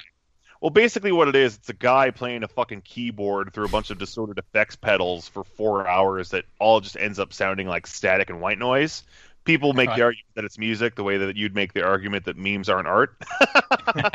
it's like Metal Machine Music by Lou Reed, that sort of thing. You mean? yeah, but like way worse. Oh, right. Okay. So that's my opinion. That's how I feel about it. But that was the only con I ever went to where it was bad. Is just some experimental noise artist in the corner playing loud noise music for four hours, and I just had a oh. terrible headache. But fuck, that was bad. But you know, I still got to get out and see people, which I always appreciate doing. But yeah, I've been trying to get more into the con stuff. Obviously, COVID fucked that up. It's really important to get in front of people. It was a weird thing too. Like I had a daughter two years ago, so that sort of put me out of things for a little bit. TCAF was a weird thing for me because like if I go to a convention, like it's very seldom that I go to a convention and there's ever another artist tabling with stuff that I could easily pick out and identify with and say like, oh, that's the guy that makes the shit that I would like, or that's the guy that I should table beside because he has shit similar to me. Um, I'm usually the weird sore thumb that sticks out, and I think TCAF you know, as far as like underground stuff goes, like yeah, they got some. There's there's some racy or risky stuff, I guess. you could Okay. Is it I more feel- the sort of is it more the sort of self-made hero kind of Yeah, graphic novel, you know, I- introspective. I think you see a lot of the same shit, which is why, like, for a lot of years, I would apply to TCAF and I would never get in. Right. And I sort of like felt like this is like attack on my character. Like my comics aren't valid. Like I don't put a ton of work into them because it's not the same fucking auto bio bullshit or whatever it is that people are putting out. But um, I came to realize it's just like no, they're just very stringent with who they select and how they select them. Um, I actually went to a Big seminar. deal now. I think TCAF's kind of TCAF and Angoulême are the two. If you ignore the ReedPop mess that there is, they're the two main ones. I think at the moment, you know. I, I think you're right. And like Yeah. they actually had a seminar about how to apply to TCAF and what they look for. And it's not necessarily that they want everyone to do the same thing. That was my misconception as a bitter artist. It's just that they want you to treat your artwork, whether it's Peeper Creeper or like the next big hit indie thing, like it's a job and like this is how you're presenting yourself and you're trying to be as professional as you can, whether or not what you're doing God, that sounds horrible. yeah, I know it does sort of sound terrible. but That's how they do it, right? Like they Yeah, want yeah, yeah. to take your work seriously, regardless of what the level of your work is or your skill is. So realizing that, it's like okay, now I'll apply to TCAF, and I started to get in, but um, I never actually have been able to table at TCAF because the first year I got in, our daughter was born. The next year, COVID happened, and then after that, it got rescheduled to be an online only thing. And I have zero desire to do any convention stuff that's online because, Yeah, like we've, maybe we've there's had a lot of that over here. We're just not finding it's getting any traction. Really. Exactly, because social media does that Mm. for people every day. So why would I bother sending people to a .com website when they're already coming to see my shit somewhere else digitally? So um, maybe that's a fickle, narrow viewpoint. I would love to be proven wrong and figure out that there's a better way to do it, but I Yeah. don't see it. So I that's don't sort think you can charge for it. I think that's a step too far as well. I think you yeah. can't. There's so many podcasts and YouTube videos of everyone you ever want to see. You Yeah, know, you can't really. You know, it's so easy to put yourself out there. So there's all these Yeah. other forms in which people have already done it. As soon as you put Except a barrier for- in, that's it. Yeah. Like people go somewhere else. Exactly. But that's the thing. Like, there's no substitution for putting yourself out there in person. So it's nice that people have tried. Um, but I just want to go back to having like a normal, normal-ish convention. I You mean, know, is it I opening up for you? Is it? And I know New York's kind of slightly limited, but that's opened up now, isn't it? And we've got MCM and Thought Bubble at the end of the year here. You know, things are starting. Yeah, my specific region um, has not quite opened up yet. Um, we're still, I think, in like phase two of the lockdown, so a lot of stores, retail still closed and things like that. Oh mate, Um, but uh, all the other areas around me are starting to slowly open up. But there's certainly no public events being held or publicized yet. Um, we're what's the score with vaccinations with you? Are they rolling out or? They're rolling out, but uh, they were rolling out a lot s- more slow than other places. Like you know, you go to a baseball game in America, it's full capacity and no one's wearing masks. Here, you know, we're not having you know shit like that. You can't even go to a bar to watch a sports game. So, um, yeah, I I feel like our vaccination rollout shit was a lot of like. Have you ever heard the concept of uh, under promise, over deliver? Yes. yeah. Yeah, so I feel like that's the way the government was trying to play it out. It's like, oh, we'll say that everyone can get their vaccine within six months, and then we'll bump it by another three months, but then they'll be really happy when we give it to them in eight months. Okay. You yeah. know what I mean? Like it got delayed, delayed, delayed after the first doses that people got, and then all of a sudden it was just like everybody get your fucking doses now. Like when I went to go get my, I just got my second dose the other day, and I had to wait over an hour to get my second dose. And like keep in mind, like I went and I had an appointment scheduled. Yeah. I didn't just go there willy nilly. I had an appointment scheduled and I still had to wait over an hour just to get into the building to get oh, my man. vaccination. Yeah. Whereas the first time I went to get the vaccination, it was a ghost town. Right. There was no there was no one there, and I'm not sure if it's like people holding out or not knowing how to get it or what's going on. But um, It's it- weird it- when I, I went into central London today, and it just feels like people have just gone, ah, fuck it, and just started getting drunk and boning a lot. You know, it's like that. It's sort of yeah, because they realize there's a lot of other diseases you can get doing that, so they're just going to go full board. just go from all. What's one more right on top of VD or exactly. gonorrhea? What is it like Pokemon Go? You just sort of fucking collect them all as you. yeah, Tra- exactly. Travel the city. It's a numbers game. It's a numbers Merit game. badge to have, you know. Um, nah, uh, we we joke, but in all seriousness, I wouldn't fuck around with COVID. oh, fuck yeah, yeah. are, are things so? Are things actually getting better for you guys down there too, Yeah, or is I that mean, the thing? we're- They're tired of it and they're just I'm- going fuck it. Wow, it's, uh, there's a bit of that going on. There's, there's, Yeah. we're getting like every weekend. There's some march going on about people who said, "Oh, we'll lift the lockdown," you know. And we've just been extended through for another few weeks before we open up properly. I'm Yeah. double jabbed. Both you boys are single jabbed, but waiting for your second one. Is Yeah. that right? Yeah. Yep. Yeah, Yep. yeah. And with um, our convention season, we got a first one in September. Um, it's a bit of a tester one, and then the main ones are in October. So we got Thought Bubble. I don't know if you've heard of Thought Bubble before. Yeah, yeah, I have. I uh, very much would like to go there and table there one day. Yeah, bring bring a new liver because it's quite a heavy drinking one. That one. Well, Um, well, we're too old for that game now. we are, mate, aren't we? Yeah. Yeah, we're not on the I am Johnson, fucking lame when it comes to yeah, yeah. We'll all be I lame now, though. I mean, none of us have been out drinking. That's the thing. I know they Yeah. have a proper drinking for literally years. Or Yeah. That's whatever, that's the yeah. thing too. Like I, I used to play in bands too before I uh, did comics, so like that would be the thing to do is everyone would play a show and then go get fucked up during the show or get Mm. fucked Yeah. up after the show. But our band, and this is like the type of person I was, we were just like, nah, we're gonna go to the van and we're gonna sleep. Or uh, we're gonna get to the next show early, or uh, we're gonna go home now. It's like you were tailor made to be a comic creator. It's like Yeah. that's well, you'll see a lot of that at Thought Bubble. A lot of people who don't go out that much, getting a little bit carried away on Yeah. too much booze. I mean, there's a bit of that goes on at comic one conventions pint, over one pint wonders. Yeah, yeah, isn't it? Yeah, yeah, yeah. But yeah, we're Cool. hoping to, mate. We've got MCMs at the end of the year. We've got the Lakes Festival, which is a sort of, it's kind of like a, they've modelled it on a mini a mini Angoulême. It's sort of set across a town up north in a sort of picturesque northern town. Yeah, so it's, I mean, fingers crossed, touch wood, it's all happening here. We'll Yeah. see. We've got. Frank Miller Oh. coming to Thought Bubble this year, so that's quite a big coup for I us. I saw that. That's pretty Yeah, yeah. huge. What a way Yeah. to come back uh, convention. You have Frank Miller there. You can go get your anti-Zionist comics signed by him in person. whatever the fuck. I talk shit, but I love Frank Miller. You know, Oh, yeah. this is all we do too, and man. He's he's Mount Rushmore for us. He really is. Do you know what I mean? He's Yeah. he's a dignity. Yeah, He's a nut job, but God Oh, love him no, for it. Yeah. Yeah. Some of the best people are. You know what I mean? wouldn't be the same without him. So you know, Yeah. all praise to Frank Miller, regardless of how good what he does is or isn't. Um, so obviously should ask you guys this: Are you guys familiar with Russell Taysom at all? Uh, don't think so. Okay, he's my buddy. He does UK. He got his comics in the UK. But What's his um, name again? Sorry. Russell Taysom, T A Y S O M. Oh no, don't know.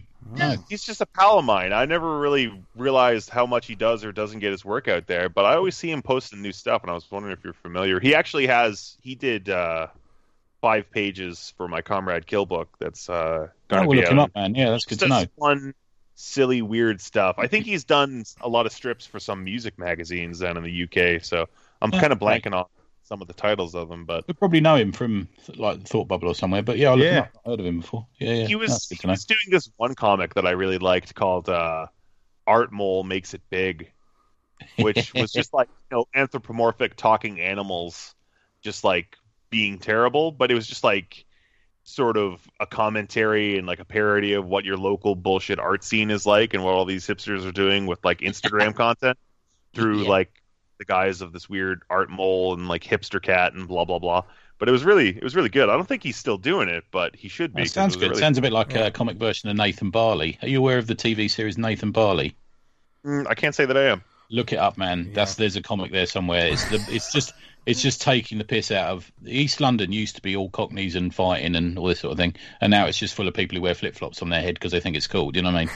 You're all Um, a bunch of dandies. I don't know. Yeah. Is that a term that you would use to I, insult somebody? I use that daily. You know, they're, hip, the they're hip, sort of hipsters, aren't they? They were sort of proto hipsters. yeah yeah Nathan Barlow. Bunch yeah. Have, a- have a look. I don't even know what fop means. Is that a bad word? Fop. What? No, I don't think so. That's no, all right. not too bad. Yeah. Fancy I'm Dan. getting like confused with slang from another country. No, it's, I think I think Fop's an English one, isn't it? Yeah. Hello, Fop. I am foreign idiot man. Have you met me before? Let me introduce myself. There- there- This is there- one of the there's a messages. superhero. Hello, It- governor. One of the think opening messages you sent me when we were talking about when we were talking about you coming on the podcast, you went, "Mate, I'm a fucking idiot. I don't know what I'm going to say." And I'm like, "Oh, this sounds good." Like this. Welcome Yeah, I home. don't know what I'm going to say, and I'm a fucking idiot, but it's not going to stop me from coming on. yeah. That's the stuff out. And anyways. you you have been an absolute legend, sir. So uh, Ah, yeah, you guys flatter me too much. I'm not worthy. You guys. No, no, no, it's good. Uh, For- mate, you've brightened up our day reading this comic. I've got Yeah. yeah, yeah, Yeah. yeah, that's up. and certainly for our lovely listeners who are definitely going to want to check out Peeper Creeper and the rest of your work, where can people find you, follow you, buy your comics, etc.? Uh, predominantly, if you just well, you can go to patricksparrow.com. I'll make it easy for you. There's all the bullshit there. If you want to follow me on social media, it's at Patrick C Sparrow because the other Patrick Sparrow on social media, ironically, is a priest, so I had to get a different Yes. handle. Uh, and that's where you can find whatever bullshit I'm trying to sling out there. Gotta make the shit and then make the people look at the shit because otherwise, uh, I'm just in the void. And then might as well be dead. And does anyone know that I'm alive? And does it have any merit? I don't know. I need people to see it to find out. And what better time, people, go and legitimize this man's existence? Yes. I mean, I don't want to sound desperate, but uh, oh, we all are. We make we make would kill comics. cat. Yeah. Yeah. you get artists that are trying to play it cool and nonchalant, like they don't give a shit. It's like, oh, I don't even know where you can fucking follow. I don't even follow, buy a book. I don't even. What's that? I'm gonna start playing toy. Go buy a fucking book for the love of God. Pampers to buy, baby. Woo! Well, how was that? That was Good, good, wasn't wasn't it? Yeah, there's a name to put on your lists. Honestly, go to his Instagram. Yeah. It's brilliant. Yeah. It makes me laugh every Yeah. day. Yeah. Come, vampire. Definitely, definitely, definitely. Yeah, that's the first time we've had that phrase uttered on Yeah. the show, isn't it? It's quite Yeah. surprising, really. Weirdly, Um, we both released comics in the same week, and um, they both involve people drinking semen. It's obviously trending. Yeah. It's, in the, Um, it's in the nadir, what they call it. don't don't talk sci-fi terms with me, Tony. um, but no, thank thank you, Pat, for joining us this week. Um, that was a hell of a lot of fun. And seriously, folks, you have to see the comics for yourself, and it's it's another example of making comics because you love it, and that's what we're all about on this show. Um, and yeah, and speaking of uh, comics because you love it, Nanny and Hank, that was that was pretty great. yeah, it actually yeah, looks all right. Yeah. Yeah, I had look at it in the break. Yeah. It actually looks all right. Yeah, yeah.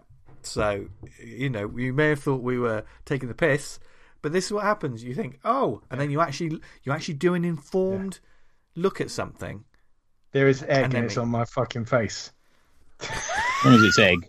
Yeah. I'm not in one of your comics, Tony. Don't worry. Oh, we'll hear more about that in a minute. But do we have any shout outs this week, gents? yes. yes. I'd like Oh. to give thanks to Johnny Cannon, Damien Edwardson, and Ian Ashcroft and Tom Stewart, all who sent me comics this week. Thank you very much. Very nice to get comics through the post. Thank you, gentlemen. Um, also, shout out to Battle Hunting Beast Badges is up for pre-launch registration on Kickstarter. Cool. and sign up for that. The hardcover looks absolutely brilliant. And I noticed Oh, just man. added a tier where you can get a page of original art from it as well. It fucking looks I'm brilliant. gonna have to fucking look at that right now. Yeah. Um, ha- and also crept up on us and pointed out by the mighty Harris on Twitter that um, the drink and draw that we held last Friday was uh, the year's anniversary of our drink and draws. That's incredible. How quickly has that gone by? Mate, I just don't know where fucking time's going to. Yeah, I just don't know. But they've all been great, and last last Friday's was um, uh, the same. Uh, just just to chuckle, you know. Talk, a lot of talk about art, a lot of mucking about. Everyone's welcome, so please come along because they will well, they will cheer your week up. Um, we kind of chat about stuff we don't really chat about on the show. So Yeah. you kind of think, oh, We we chat about a couple of things that are in. We're not going to mention them here, but a couple of things that are in the comics sort of politics at the moment, and uh, Yeah. Everyone had a very interesting and reasonable. We had a reasonable discussion about it. yeah, that's what. Yeah, a couple of people's takes. I was like, that's very well considered and Yeah. yeah, Um, and the last one is come join us. Come to the Slack group. We're adding people every day, and that's also turning into a um, a great place to have a discussion and to post Mm. and talk about new comics and artwork and movies and everything. So pop over and do that. The only the, the way you can find that is just message any of us and we'll send you a link. um, Yeah. to join. There you go. That's fine. Dan, what is Boom. that? I've got the Hoards of Surrey Part Two and Catch Up, a very British treasure hunt uh, that's heading into its final days now. And the story is Mike and the gang have been having a simply splendid time hunting for buried treasure. The bad news: the Order of Surrey has been watching and is poised to strike. Uh, so that's written by Dave Woodbert and art by our, our good friend Rory. Uh, Yeah. Yeah, get on that, back that. It only needs the slightest of nudges to get it over the line and get it into print and you'll have four days when you listen to this on Monday the 28th. So do it. Do it. Do it now. um, every time, every time I'll, I'll, do, Yeah. I'll do that. We've signed up to his newsletter this week, and his newsletter says sign up for my newsletter. Do it now. Yeah, and I did. And we I did. now. Yeah, Come on. yeah. I'm So looking forward any- to hearing from Arnie. Yeah, me too. I like his little horses because he's such a big lump. He doesn't have a dog, does he? He's like Shetland ponies running about his house. Yeah. Yeah. I like that. Um, we'll put the link in the show notes. no, he Um, won't. But we'll put. I think put he uh, a screen cap came up from last year where like he, he posted something for Pride, and someone said, "Oh, I can't believe you're putting stuff out like, like this, Arnie. I'm leaving this page. It needs to put hasta la vista, baby."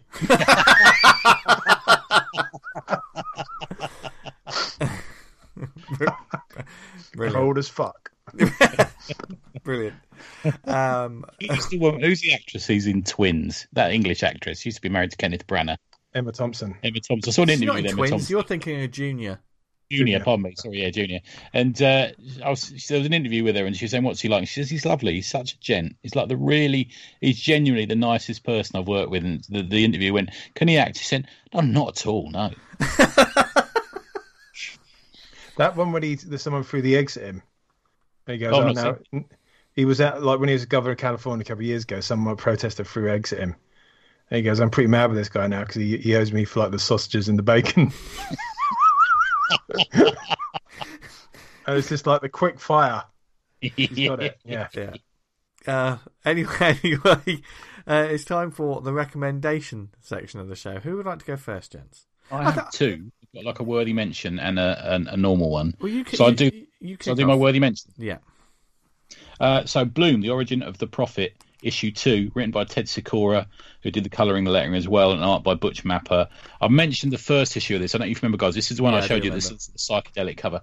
Um, picked straight up from issue one, um, and it's so well done. I'm just so impressed with this series, and it's something that's completely. It's one of those ones where what I going to recommend this week? What can I, and then sort of surfing comiXology. You know, we do that occasionally, don't we? Just to see what we can find.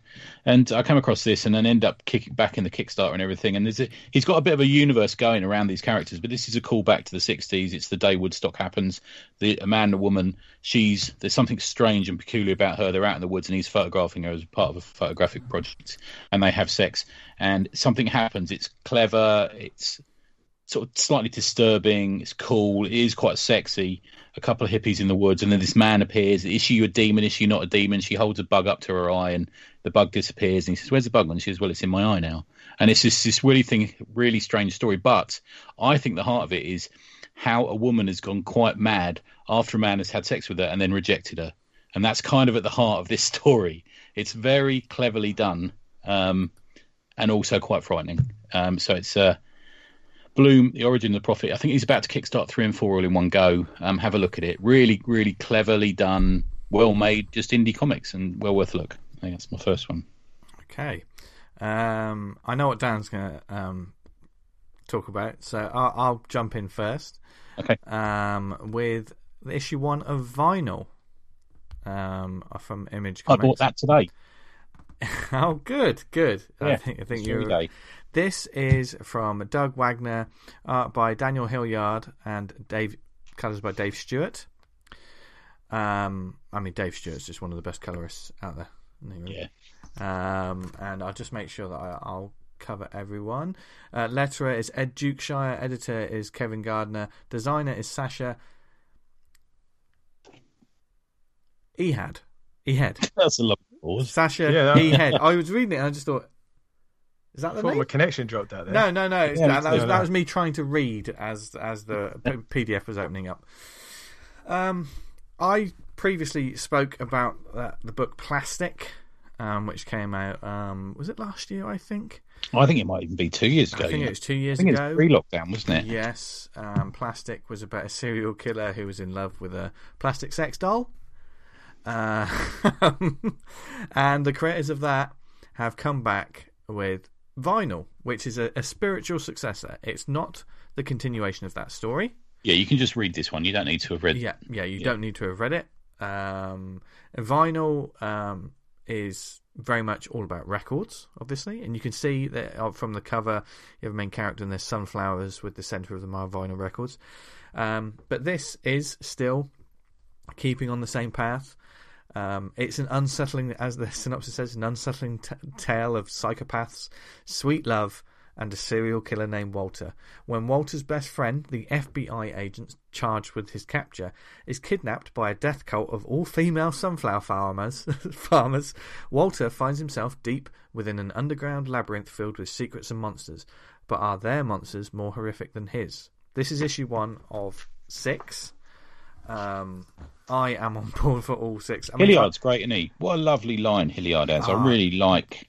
Very clean, isn't so, it? You know. uh, yeah, so very, very reminiscent. Dan, I think you'd be a big fan of this artwork with um, obviously um, Ottley and the like for like Invincible. It's like a gentle, Ottley, Yeah, isn't man. There's a Yeah. gentleness to it. Yeah, yeah, yeah. Um, but you know, there's a there's a real lovely line and brutality there because this this book gets brutal, but it's also uh, it's a real amusing character piece. It's it's Yeah. like deep, visceral horror, but it has that. There's almost a, a comedic character piece. I like, I like the fact you get to halfway through it and it's all like, oh, they're wine tasting and they're in the countryside and oh, look, Yeah. sunflowers and all this sort of thing.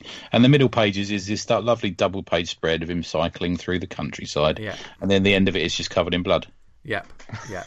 Um, yeah, because it is this, um, yeah, this undercover FBI agent who's just been hanging out with this guy, and you know, basically getting to the time where he's going to bring him in. They know he's a serial killer. Who, um, you see these these short flashbacks of um, listening to vinyl records, like classic vinyl records of Ella Fitzgerald, um, and you got the lyrics, and then you just see like bits of human skin flash across the. A screen It's a bit of folk well. horror as well, isn't it? There's, there's a bit of that about it as there- there's yeah. definitely yeah, you know, they've got that whole sort of midsummer sort of like um, yeah.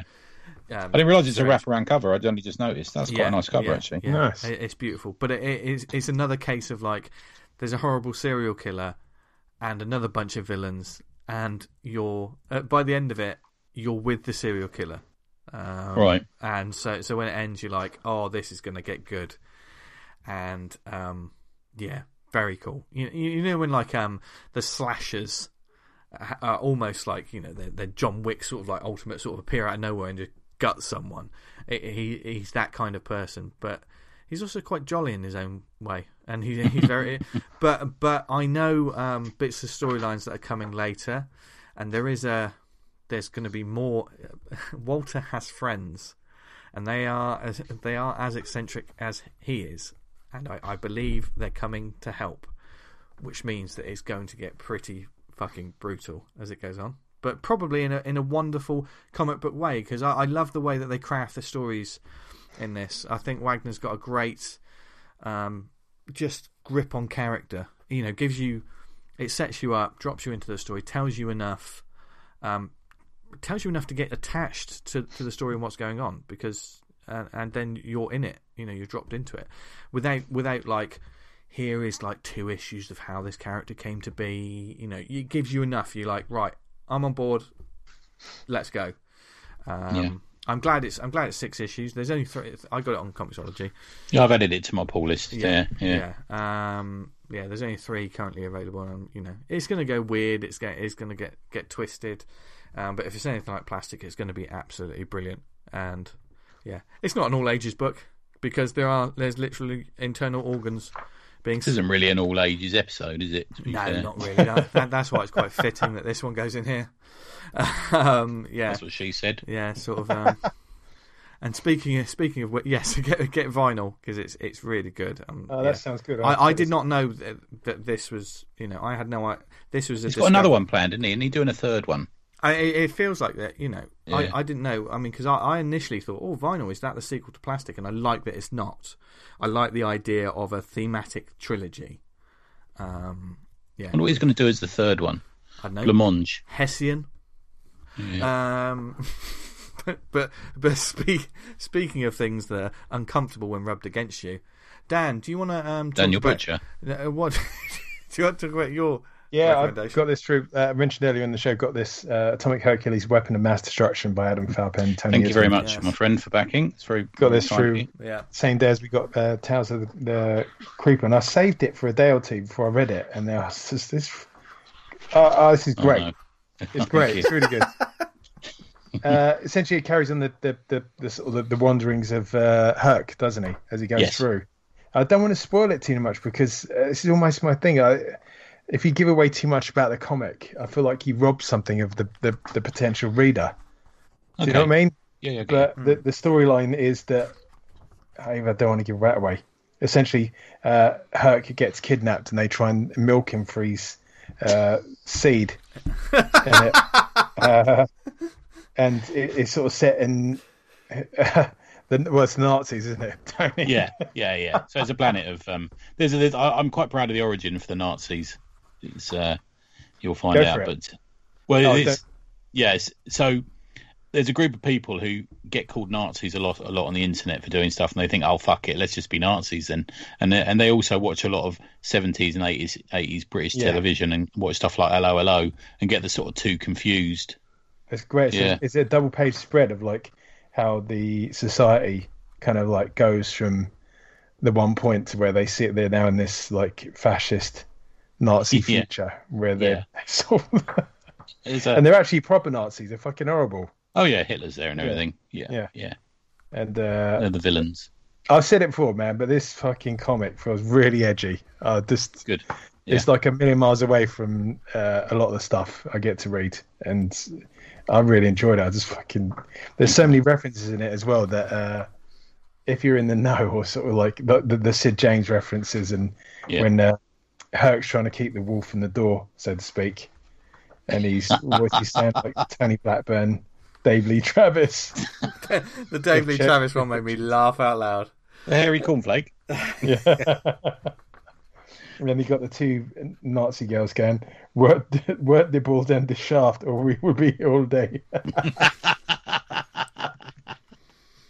yeah, fantastic comic. I really enjoyed it. Thank you, mate. Cheers. Yeah. Yeah, we don't like to be and safe. I've got to say, Adam's Fal- Falpy's uh, So, yeah, how much He's is he? really I mean, he's great anyway, but how much is he improving? I really do love that double page spread at the start there.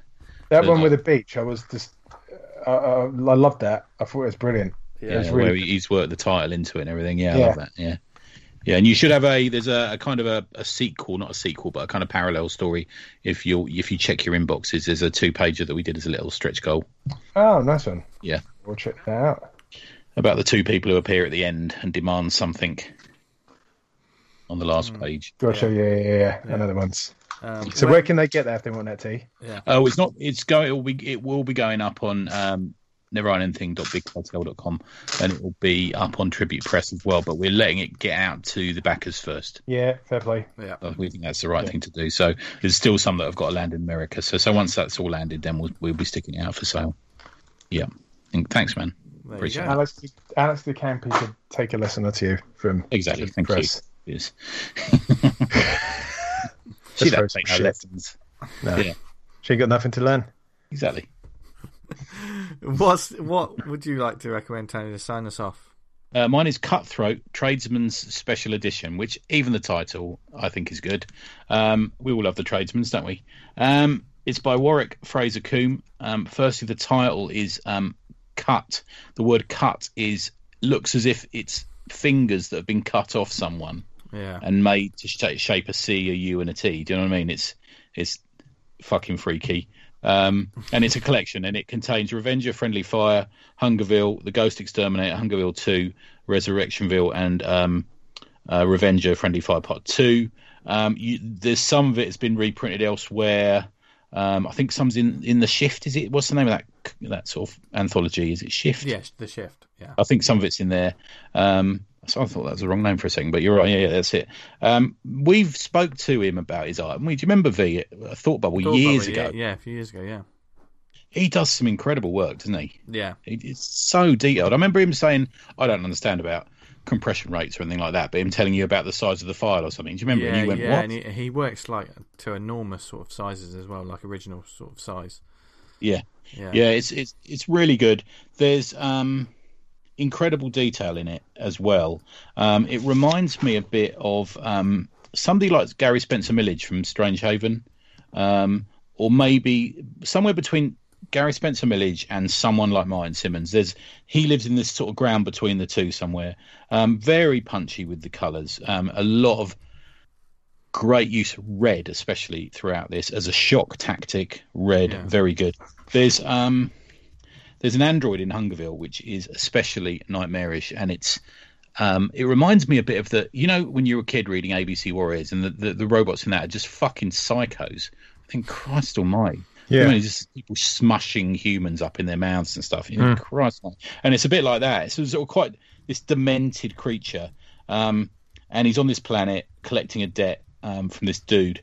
Uh, the planet's called Tangri Seven on this abandoned planet, and the planet comes alive, and um, turns out that it was abandoned due to the discovery of a liquid metal called transmetal, and the android and the man are now they're just fucked because they're in this on this planet surface and the, the buildings grow mouths and eyeballs and just oh my god it's just great. How this dude is not working in 2000 AD I don't know because this would make a great 2000 AD sort of sort of story um yeah just a real nice combination of horror and science fiction um and in this, this so that's in two parts that split up in in this sort of collection of stories and in the second part there's um a bit where he meets the android team so there's more of them and uh, yeah, it, it, he sort of fits his body into another android. It's, it's clever. It's very well done. It's, it's definitely not for uh, squeamish people, but I absolutely ate it up. I messaged him straight away. I've reviewed some of some of Warwick's comics before, and I, I'm a, I'm a big admirer of people in a, in a, in a different way, but in a similar way to we just heard from Patrick. People who are, are willing to push it. You know, I'm willing to experiment and take chances and stuff like that. And I really, I really do think he's done that. Um, there's it's the proximity to death injects fire into the soul. It's, uh, there's also some great lines in it. Some the writing is really, really on par. I think it's really good. Um, there's there's one moment, and, and he designs things well. He makes things disturbing through design. So there's there's a bald man at one point, and he's attacked, and the um, the villain, I think it's with a crowbar, is cut into the top of this bald man's head, the old Watchmen smiley face, and coming from that smiley face are words, and you think this. I'm, I'm not sure why, and I don't know why I'm saying this, but why has nobody done that before? Because it's a clever use. Do you know what I mean? It's Yeah. it's spinning it somewhere. Um, you can't. It's it's only available if you if you contact if you know him on Facebook, you can get a com- you can get a copy through him there. It's, but if you go to W A R F R A S Warfras at hotmail.com you can uh, order a copy from him there. And he's got other work in he's got other work on the go. He uses life models to do a lot of his drawing as well. So the, i think that some of his work's been cut off because he, because of the lockdown he hasn't had the access to the to the models to use to draw. Do you know what i mean? Okay. um, so so this is not a stopgap because it's brilliant, but there's this is the new thing out before he continues on with Skullfucker, which is another book which is also genius. Um, yeah, so it's W A R F R A S Warfras at hotmail.com. You can order a copy. There you go, small one. Nice. Nice one. So there you go. What an eclectic, dark, and wonderful selection of books for you to check out this week. Yes, Something, Yeah. uh, You know, Danger should be the middle name of the, this week's episode, it's But- our middle name. but in in the best way. Um, so yeah, go forth and check out everything that we we talked about this week. And if you have any questions about um, this or upcoming events or upcoming uh, comics or sort of different sort of comic initiatives that you want us to talk about, there's several different ways you can get in touch with us. You can email us awesomecomicspod at gmail.com. You can follow us on Twitter at the Awesome Pod, where we'll be tweeting about like upcoming shows or just retweeting great artwork, etc., etc. And like, and that's also another avenue to find out info about the drink and draw as well. Mm. So stay tuned for that because that's still going. Yeah, another one coming. Yeah. Um, if you do uh, Facebook, go to facebook.com slash awesome comics podcast. Um, and if you do, if you are on Facebook, then you definitely want to forget everything else and join the um, the group Awesome Comics Talk because there's a wonderful group of people on there chatting about comics, share, sharing comics and info, and all kinds of great community stuff on there. There's art threads, there's convention threads, all kinds. Of, there's a hard selling if you want to do that um, because we put a thread for it because we don't want it to just be blocking. It's not that kind of group. Um, but Tony, you did put a thread on there, didn't you, for people to do that if they wanted to do that? Yeah, it's in there. Yeah, Yeah. it's it's a funny one. If you see someone posting it, don't just suddenly go, "Oh, I'm reminded that there's a thread on also," and put and everyone dogpile and put theirs in there because it sends everyone else to the back of the queue. But there is Yeah. also a crowdfunding section on the um on the Slack as well, which you yeah, can use. go. Yes, yes. So, yeah, as we said earlier, join the Slack chat. Thank you uh, very much for listening to us this week, whether it's on the website awesomecomics.podbean.com. If you listen to us on Apple Podcasts, you can subscribe and leave a review. Uh, helps us, helps get the word out about the show. It really does help um, us and people discovering the books that we talk about every week. You, um, if you listen to us on the, uh, any other networks like Spotify, Amazon, Stitcher, Podnose, Podknife, what other networks are we on, Tony? We're on the uh, political podcast network. Pod, hands, face, finger. well, ask us in five years how well that dated. um, but, I actually think that burnt my battery out the other day. I got so many memes through that day. yeah. I think it killed my battery. This I reckon probably- network traffic went up. yeah, I bet it this did. episode has been the the largest amount of meme chat we've ever It had. Has. I didn't know what one was. Yeah, well, there you go. With those those memes going through, I thought, yeah, these they, it can't get much worse than this. And then another one would turn up. You know, oh yeah, it can. Yeah. Yeah, it just was non-stop. Yeah. Yeah, all day. It's much like this show.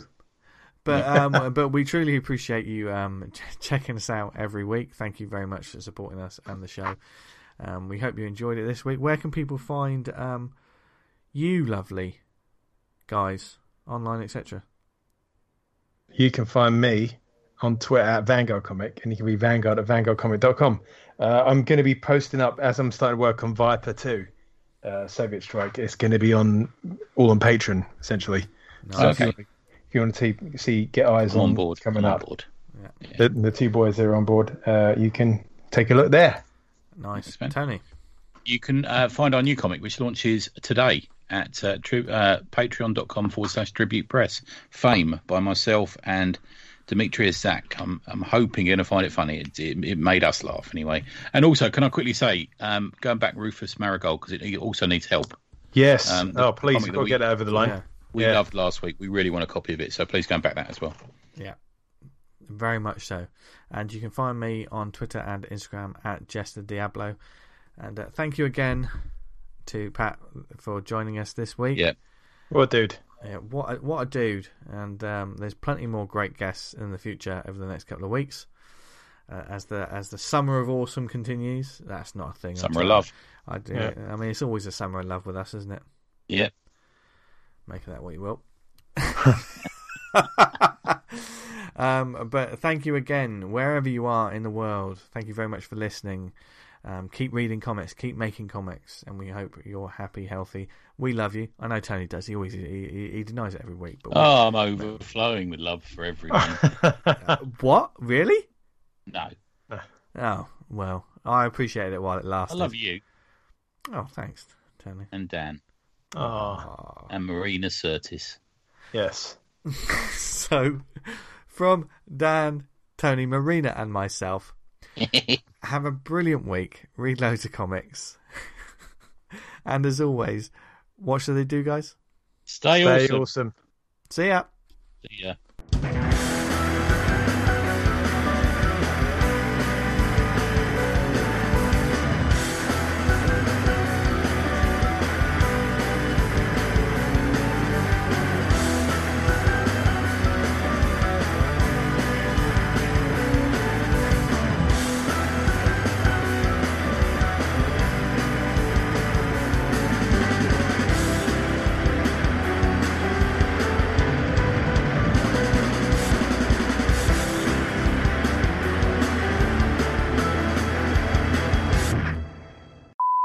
I got limited time to watch nonsense. So if I watch something it's going to be garbage, it's like got to be some sort of phenomenal garbage, not some sort of middle of the road garbage, which kind of Yeah. is what Waxwork. is. So, Yeah. but Yeah. Yeah. eh, It those wishes it were- was Puppet Master. That's all I'll Oh, say. God. Oh, God. Puppet Master. Yeah, I'm not wasting any time on Puppet Master movies. What? Uh, look, look, Tony, don't. Let's end it there, man. Let,